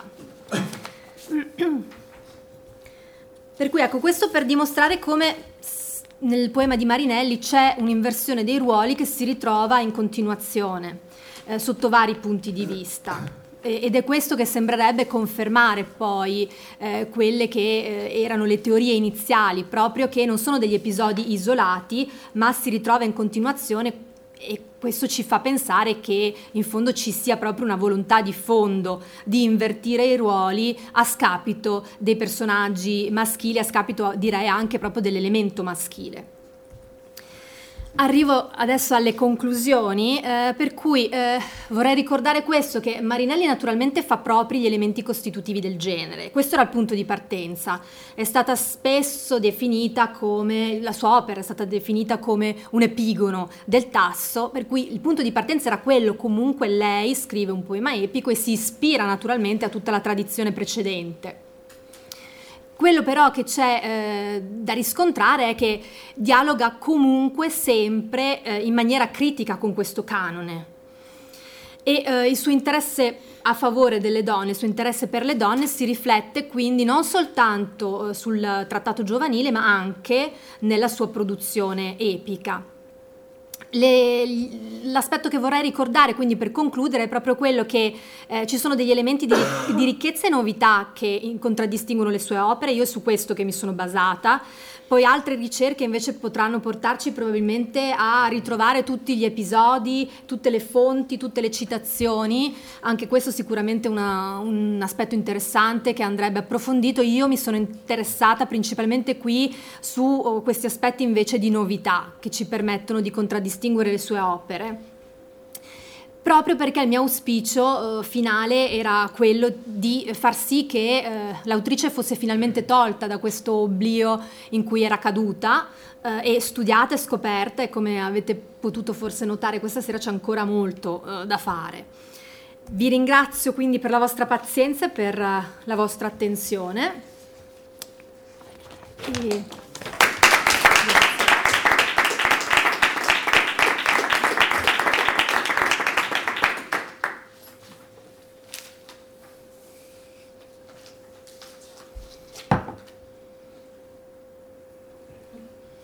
Grazie, effettivamente discorso si chiarisce molto bene il filo del libro e, e l'impostazione, quindi effettivamente non è che è andata a ricercare tutti gli elementi no, che avrebbero eh, tolto forse coerenza al filo del discorso che tu hai scelto, però resta aperta effettivamente questa necessità poi di, di entrare veramente nella, nella composizione dell'opera, ad esempio è interessante a livello teorico il riferimento a Aristotele, che cosa aveva letto effettivamente mm. Aristotele, in che versione, quali principi, se sono principi letti alla fonte o mediati, quali, insomma, eh, eh, c'è una, una, riflessione anche sull'unità di tempo d'azione, mi sembra che in qualche modo potrebbe essere ri, riconsiderata. Mm. Io avevo una domanda e ringraziandoti per questa bella presentazione, eh, una domanda per Laura. Eh, anzi due, eh, una, una, curiosità perché io non conosco così bene la, la letteratura femminile de, del Seicento.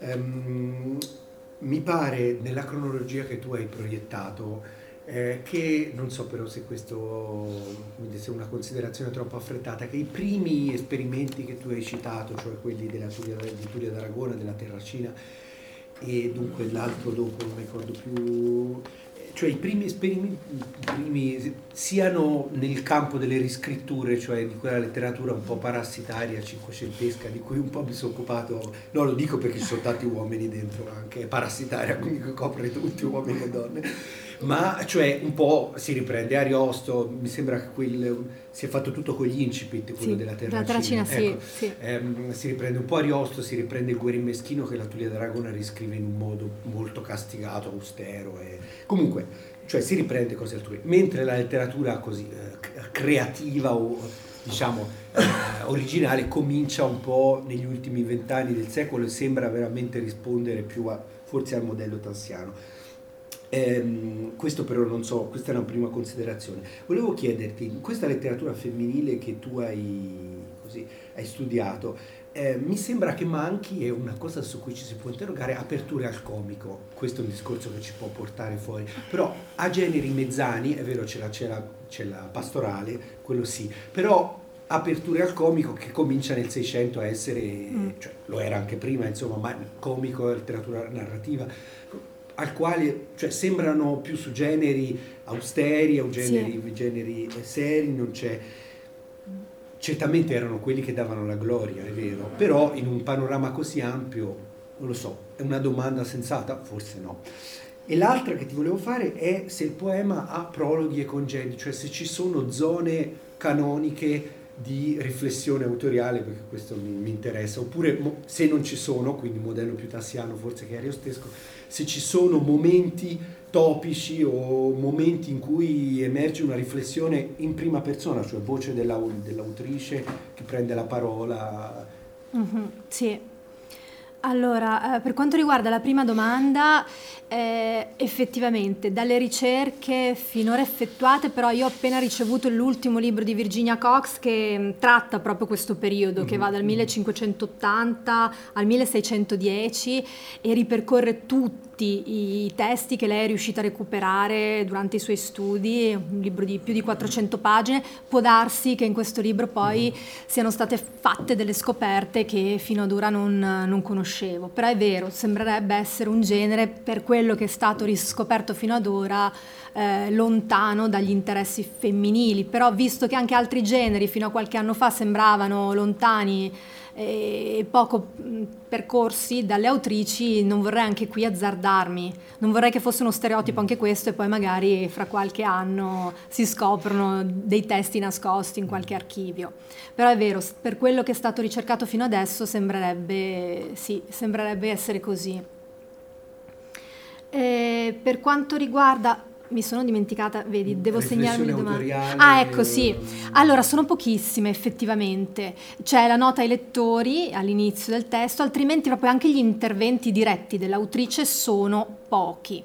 Qui c'è chi eh, l'ha interpretato, eh, Serena Pezzini ha fatto una ricerca sulla um, Skanderbege di Margherita Sarrocchi, lei l'ha interpretato anche qui come... Mh, mm, probabilmente una difficoltà da parte dell'autrice che già eh, tentava di fare qualcosa di uh, un'impresa, diciamo, piuttosto impegnativa nel mettersi in gioco scrivendo un poema epico, lei lo interpretava come una volontà di, uh, di fare qualche passo indietro per non intervenire in maniera uh, troppo, troppo, decisa nel testo, però questa è un'interpretazione e ce ne possono naturalmente essere anche altre. Nel caso della Marinelli sicuramente però gli interventi sono, sono pochissimi. Ma mh, mm, forse uh, al di là dell'interpretazione penso che il modello tassiano che sembra comunque sì. che sembrano seguire, ora certamente bisognerà vedere le sfumature, e, insomma questa è un'etichetta molto generale che sì. poi specificata, però non favoriva un intervento molto loquace, ecco, mm. insomma Aristotele sì. dice che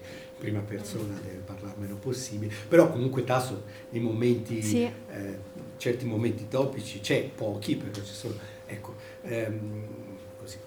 Anche perché questo starebbe semmai in contraddizione con quel passaggio che tu fai vedere nell'antologia in cui la Marinelli si autorappresenta. Sì. No? Quindi lì c'è invece una forte eh, diciamo, coscienza di sé de, de, appunto, in quanto autrice. Quindi l'interpretazione di Pezzini su questa cosa qua sarebbe un po' più... Si autorappresenta come personaggio? Eh, diciamo quando sorvola, c'è un passaggio dove, lei, dove la maga e l'eroe sorvolano Venezia e questa è l'occasione per celebrare Venezia e dire un giorno darà nascita Ah, come profezia. Come profezia questa autrice mm-hmm. poi, e il secondo appunto la mia interpretazione, ma anche quella di Virginia Cox, dovrebbe essere Lucrezia Marinelli, quindi dovrebbe riferirsi a se stessa. Però lì la dobbiamo già interpretare, per cui potrebbe lei anche... la sirena. Lei sarebbe... La Marinelli sarebbe la sirena. Sarebbe quando parla della... adesso non ricordo il passaggio, dovrei cercarlo anch'io. La pagina 231... Forse si legge meglio a ah, 231, non sì. So, dimmi se ho capito male.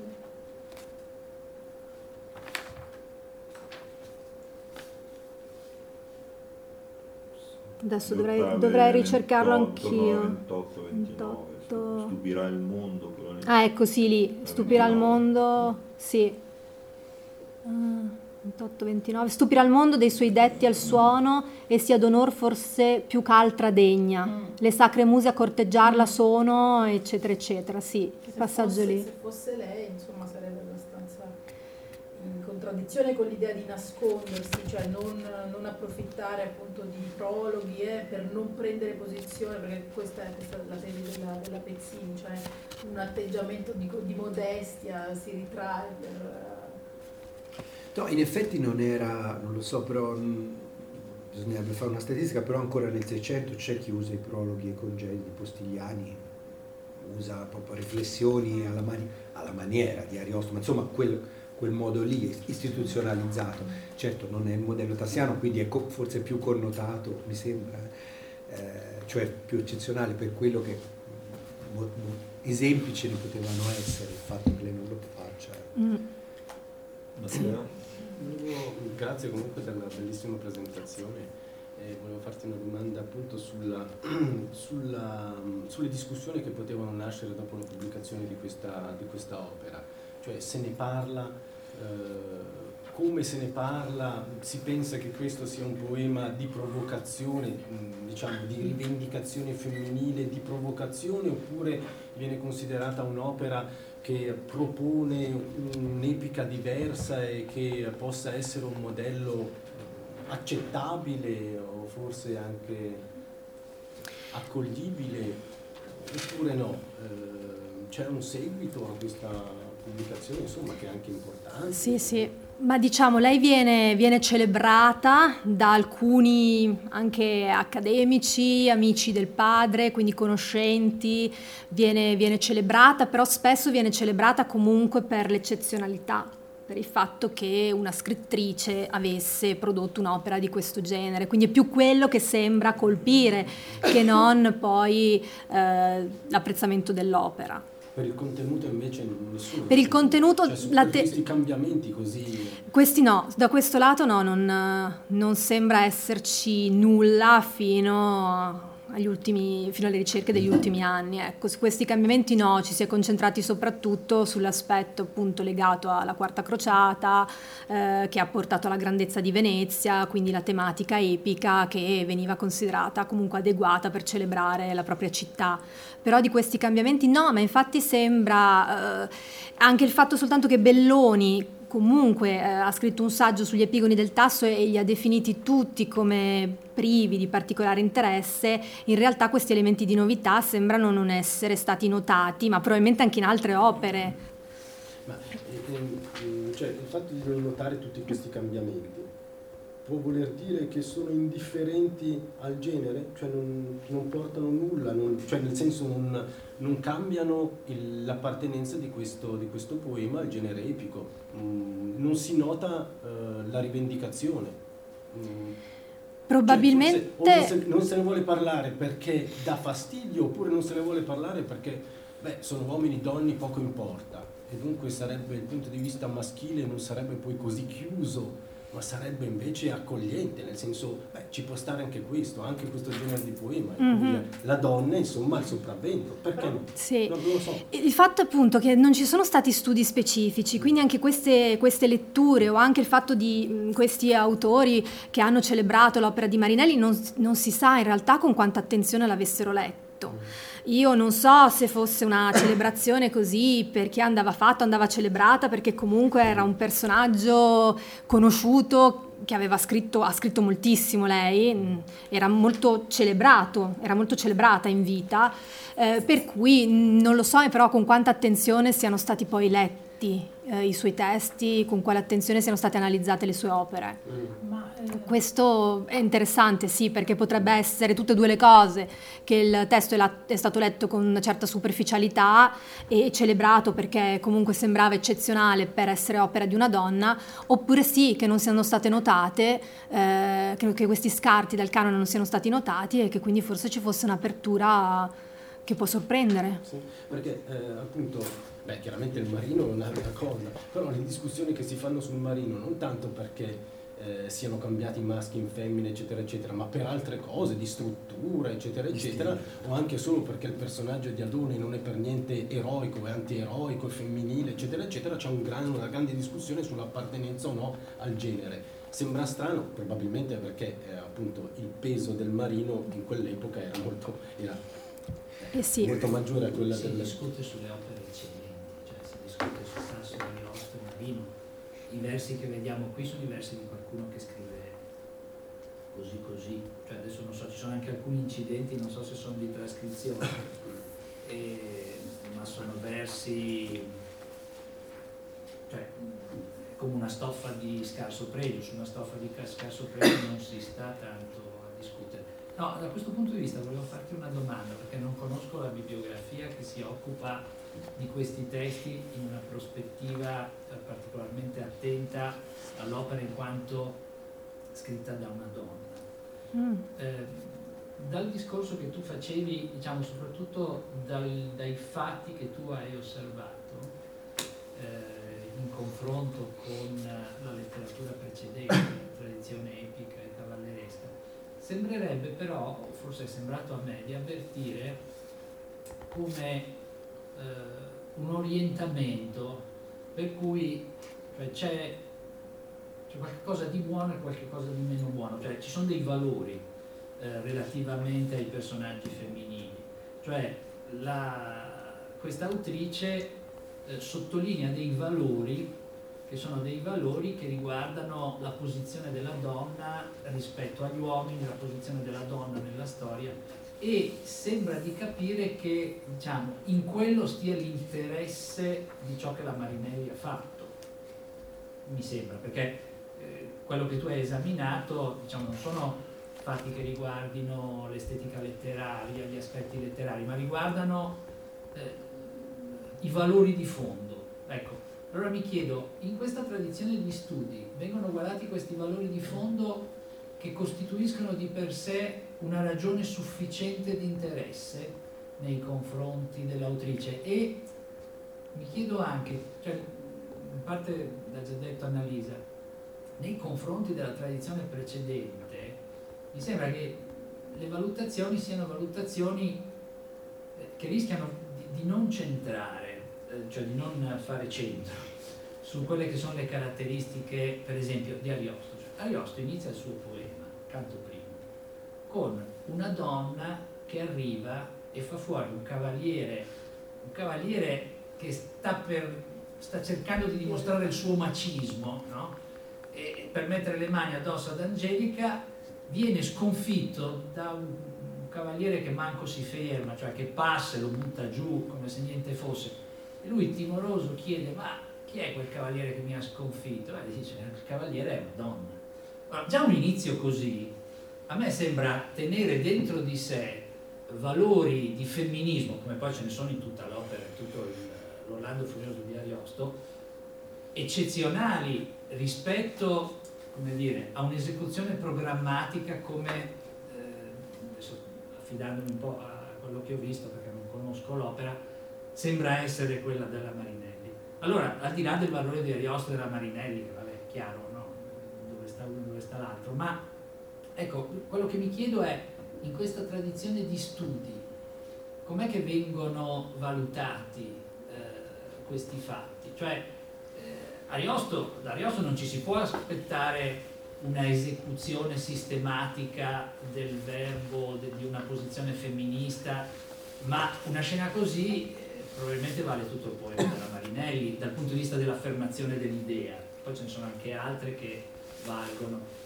E io ci metterei anche Tasso, perché eh, cioè, non è vero che Clorinda viene umiliata, Clorinda non viene umiliata Clorinda muore combattendo, viene uccisa e viene battezzata, ma il battesimo è qualcosa che riguarda la sua storia precedente, riguarda la sua storia familiare. Mm, certo, va bene, no? chiaramente funziona in una prospettiva come quella di Tasso che teme di, cioè vuole che tutto torni anche dal punto di vista controriformistico, per dirla molto in breve, ma eh, io non, cioè non vedo umiliazione, anzi, eh, in una scena come quella del combattimento di Tancredi e Clorinda, Tasso, facendo morire e battezzando, quindi se ne stiamo eh, agli schemi controriformistici, è così, la realizzazione di quello che tutti si aspettano perché tutto sia ideologicamente conforme. Eh, ma lì dentro però sappiamo bene cosa c'è, cioè c'è di tutto, insomma. è una scena di sesso, questa del loro combattimento. Le donne di tasso in generale sono delle donne che hanno una profondità eh, considerevole anche quando non sono combattenti. Erminia, anzi Erminia proprio dal contrasto tra eh, lei non combattente, il suo essere non combattente e la donna che combatte, acquista una profondità e una una femminilità in senso pieno, non in senso solo schiacciato eh, sul maschile, eh, notevole. Ecco, cioè questi aspetti eh, come vengono visti da questa letteratura che privilegia solo le donne? Perché, cioè che privilegia soprattutto la scrittura femminile. Eh, e appunto, se anche questi autori non fossero attenti ai valori femminili, cosa che però a me non sembra, eh, alla fine, cioè quanto importa questo per gli studi che si occupano delle scritture femminili? Cioè, negli studi che si occupano di letteratura solitamente importa la letteratura in quanto tale. Qui invece mi sembra che ci sia un'attenzione per certi temi che non guarda in faccia la letteratura. Cioè, poco importa che la Marinelli sia, scusa, eh, mi permetto di dire, ma non, non dico illeggibile, comunque non una grande scrittrice. Cioè questo importa poco perché quello che importa di più è altro. Ecco, questo è qualcosa che nella letteratura normalmente non vale. Cioè, normalmente nella letteratura vale che uno scriva bene. Céline è quello che è, ma ha scritto alcuni capolavori. L'ideologia seliniana non riesce a togliere il fatto che Céline è uno dei più grandi scrittori del Novecento. Eh, qui, ecco, qui c'è, c'è, un'altra cosa ma che riservo semmai per, per, dopo, sul canone, sul problema delle donne nel canone, perché nel Novecento le cose cambiano. Mm-hmm. Allora, anche qui non è che c'è un filone solo nella letteratura di genere, quindi ci sono molti filoni, ci sono molti approcci diversi. Eh, l'idea è quella di eh, evitare, da un certo punto di vista, eh, di portare avanti una visione univoca della letteratura. Quindi quando si torna indietro e si rileggono dei testi che sono stati esclusi dal canone, ci si accorge che sono stati esclusi probabilmente anche perché per motivi stilistici o non, non, erano all'altezza, ma in molti casi ci sono anche delle tematiche che sono diverse e che sono trattate a volte proprio da un punto di vista diverso e che quindi è stato escluso anche per quello, quindi anche perché il punto di vista era diverso, per cui eh, le protagoniste nella letteratura, adesso nel caso della letteratura epica e cavalleresca, spesso esistevano anche in funzione dell'uomo, quindi per guarire l'uomo, per tentare l'uomo, mentre eh, l'interesse degli studi di genere è quello di andare a vedere come eh, questi episodi vengono eh, visti eh, da un punto di vista eh, che può essere in questo caso femminile. Anche qua con tutti i problemi della generalizzazione, perché che cosa significa punto di vista femminile? Questo crea molti problemi anche all'interno degli studi di genere, non si può definire questo aspetto. Però quello che tendono cercano di privilegiare è proprio questo tentativo di vedere eh, l'altro punto di vista che è stato a lungo considerato minore, inferiore e per questo scartato, c'è una volontà di recuperarlo eh, per dare maggior, maggior, voce e per dimostrare anche da un certo lato che eh, in questo caso le donne esistevano e hanno sempre scritto, perché questo è un altro eh, tema che stava a cuore dalle, alle prime autrici, che poi si sono anche definite proprio chiaramente femministe 40 anni fa, questo tentativo, questo bisogno di recuperare tutta quella che era la storia della letteratura delle donne, che sembrava non esistere. Quindi sembrava che la storia, che avessero scritto solo gli uomini nella letteratura, ma non solo italiana, è solo che questi studi per quanto riguarda la letteratura francese, inglese e la letteratura italiana, ma negli Stati Uniti sono già stati intrapresi. Quindi c'è questa volontà eh, con tutti i rischi che comporta, però di non contrapporre più eh, letteratura eh, alta, letteratura bassa, questa volontà quindi di recuperare i testi, di ristudiarli per dare, eh, ridare voce anche a chi eh, è stato perso nel, nel corso della storia, in questo caso della storia letteraria.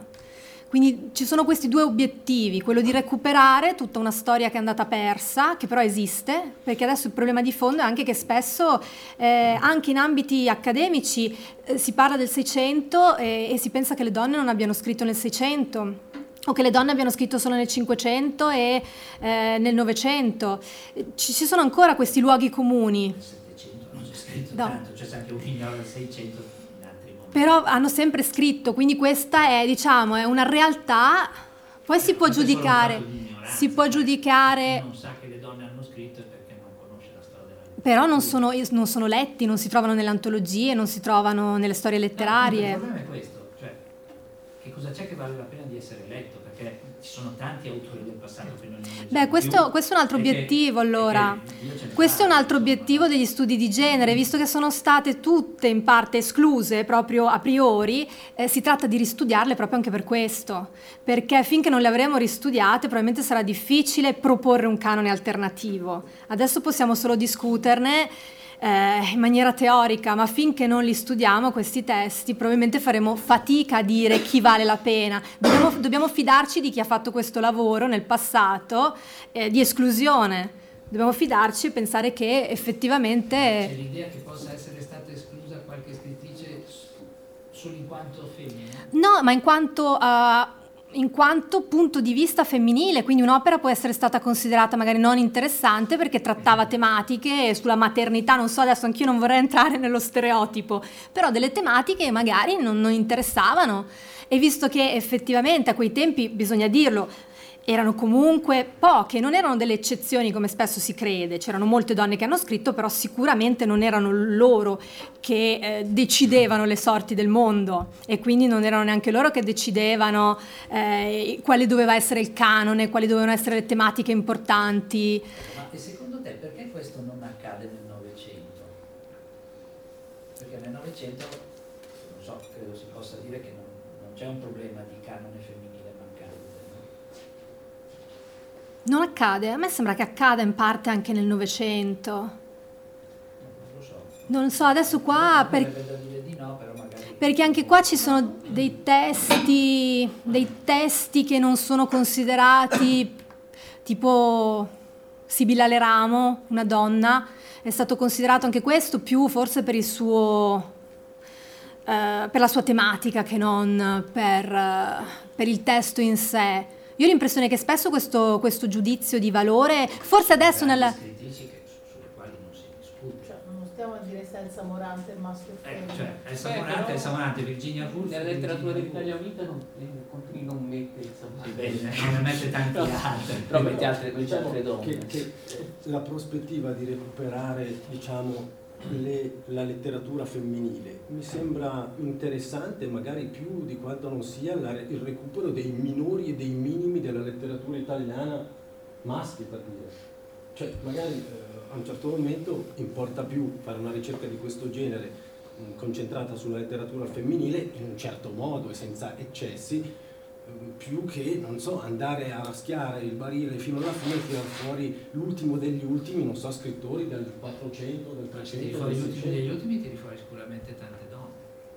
Ma, no, diciamo, senso, verrà un po' tra, tra, i, cosi, tra cioè, i cosiddetti minori e minimi ci sono tutti gli autori dimenticati, fra cui immagino anche le autrici, cioè Marinelli certo, è però così ti concentri no? già su quel gruppo cioè non, non, vedo che ci sia poi... Eh, a me sembrerebbe interessante appunto il discorso come tu lo cominciavi Simone, sei partito da osservazioni di tipo valutativo, quindi mi sembra il, tra le righe il canone implica un po' una valutazione di merito degli autori. Ecco, farei un, un esempio, se io guardo, adesso è uscito in edizione italiana dopo tanto tempo il, eh, il testo, eh, versione originale, in realtà la studiosa l'ho messo a disposizione prima in versione inglese. No? L'urgenza della studiosa era quella di avere a disposizione, di mettere a disposizione e lavorare sul testo inglese. In effetti si, si sposta un po' l'asse di, di, riferimento, cioè si sposta dal, dal, livello che magari per noi è più spontaneo, che è quello dell'analisi del testo, valutazione di eccetera, anche mh, perizie, tecniche, e richiami intertestuali a un discorso più culturale, quindi la, la, direi l'immagine della rappresentazione della donna, i modi culturali di rappresentare la donna fatta dagli uomini, fatta dalle donne, come cambia questo oggetto. Quindi è direi uno spostamento proprio di, di, di delimitazione dell'oggetto in un, in un altro settore. Allora in quel senso come studio di tipo anche esclusivamente culturale, cioè di cultura letteraria, come viene rappresentata da una, una certa maniera, un certo anche ricepita da un pubblico, ma da, da certe autrici, quindi la, andare a cercare se ci sono delle rappresentazioni che non corrispondono a quelle più tradizionali trasmesse dal canone. È, dire, è una delimitazione diversa de, dell'oggetto, che non è per forza legata a quell'elemento valutativo del canone, quindi in questo senso eh, effettivamente come magari potremmo trovare altri settori, però questo è un settore di tipo di cultura della mm. letteraria. Quindi... Per, perlomeno fino a quando eh. Eh, diciamo, le donne non hanno uguale accesso, cosa che è più verosimile per il Novecento, non hanno un uguale accesso alla cultura, alla, alla, creazione di modelli culturali, perché la cosa succede di meno nel Novecento? Perché si può dire che mm. più o meno sì. hanno un, mm. diciamo, una formazione, hanno la possibilità quantomeno di una formazione parallela, di un'uguale eh, disponibilità di letture, di, di, studi, cosa che nei secoli precedenti era, era impensabile. Quindi lavoro, secondo me per l'idea che mi sono fatta io, il lavoro che si può fare su, sui secoli appunto che vengono chiamati early modern e così, è un lavoro che porta sulla, appunto, sulla storia della cultura italiana, europea, soltanto dal momento in cui mh, le donne hanno un, un accesso veramente paritario ai, alla formazione, che possiamo andare poi a lavorare sui testi e preoccuparci del giudizio di valore secondo me quelle, quelle, osservazioni che fa Simone sul, sulla qualità del testo sono condivisibili e si spiegano col fatto che questi testi ci possono interessare perché stiamo cercando di descrivere una storia della, della, della cultura di quel momento, del ruolo della donna nella società in quel momento, della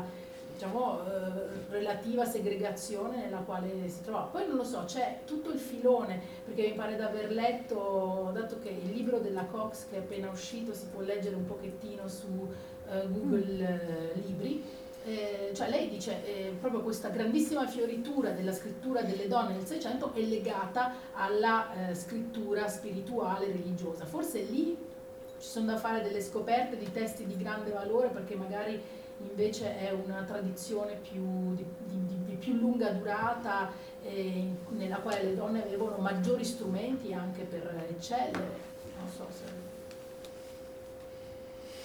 Può essere. Il fatto è che appunto è tutto uno studio che ancora manca, per cui da quel lato è soltanto, penso, andando a riscoprire questi testi che poi si possono fare le valutazioni e decidere anche come analizzarli. Va anche detto comunque che in genere chi scriveva spesso aveva, i tempi erano già appunto considerate delle eccezioni perché avevano avuto la fortuna di essere nate in una famiglia dove c'erano libri, dove erano state educate comunque come, come loro fratelli. Eh, anche questo poi ha permesso a autrici come Marinelli di, di scrivere molto. Tra, tra, l'altro anche se io guardo il padre della Marinelli, cioè delle, delle opere che ha scritto, cioè la, gli, gli ornamenti delle donne, tratti dalle scritture di una reina greca, eccetera. E, e poi c'è anche le, le medicine pertenenti mm. alle infermità delle donne, non so, c'è una specie sì. di vocazione familiare, familiare sì. Il testo che tu ci hai dato viene dall'edizione? Del 1600 la prima, 1635. Ah, ci sono dei problemi nel nell'ultima citazione il verso 3 dell'ottava intera è ipometro. Verrebbe da pensare che manchi un de la sua bellezza. Eh, sdegna, eh, qui ci vorrebbe una virgola, vergine saggia, aborre e sprezza, caltrorema lusinio la vezzeggi, a Venezia, no? Mm-hmm. Lieta e contenta della sua bellezza, vive sublime in cristallini seggi Dopodiché qui invece c'è poco da fare, quando, lui scrive, quando lei scrive né in ampiezza di regno né in ricchezza sa che il mondo non ha chi lei pareggi, e qui il testo è giusto ma non, non è tanto bello. Eh, In ampiezza di regno e in ricchezza sa che il mondo non ha chi lei pareggi, cioè sono delle negazioni. No, per carità possibili, eh, ma non felicissime. E così anche nella, nella seconda citazione, l'ultimo verso, ultimi- questi ultimi quattro versi leggono Tal ne va forse all'abito, al sembiante, nelle sedule a cacciar ninfa o diana, con gli occhi casti e con maniere sante. Qui forse c'è una pausa diversa, non lo so. Crudo al cor contra amor, ma in volto umano. Così sembrerebbe in volto umano, cioè riferito al cuore. Crudo al cuore contro amore, ma in volto umano. Non potrebbe essere più, adesso però appunto non so quale sia lo stato medio di quell'edizione. Crudo al cor contro amor, ma il volto umano. Eh, ecco, non so l'edizione, quella uscita adesso, se si è posti i problemi della attendibilità del testo, se il testo è sempre attendibile, se questi refusi sono refusi dell'edizione originale. o- Il manoscritto non è stato trovato, per cioè, non si cui... conoscono manoscritti. No, per cui anche Maria Galli Stampino si è basata sull'edizione del 1635, la sua non so però dove, dove l'ha trovata. Dovrei fare un confronto, adesso non, non ho confrontato la sua edizione con, eh, con la mia. Forse vale la pena perché qui la punteggiatura così come compare, diciamo per noi lettori moderni, eh, funziona, ci sono delle pause del testo che richiedono di essere segnalate diversamente. Non so appunto se l'edizione moderna magari le, Dovrei, non ho guardato, dovrei, dovrei confrontarlo. L'ho ricevuta ma... eh, Allora, ancora grazie. grazie a voi. Veramente un grande piacere rivederti, poi insomma ecco, sei stata anche studentessa in quest'aula. Sì, sì. Grazie.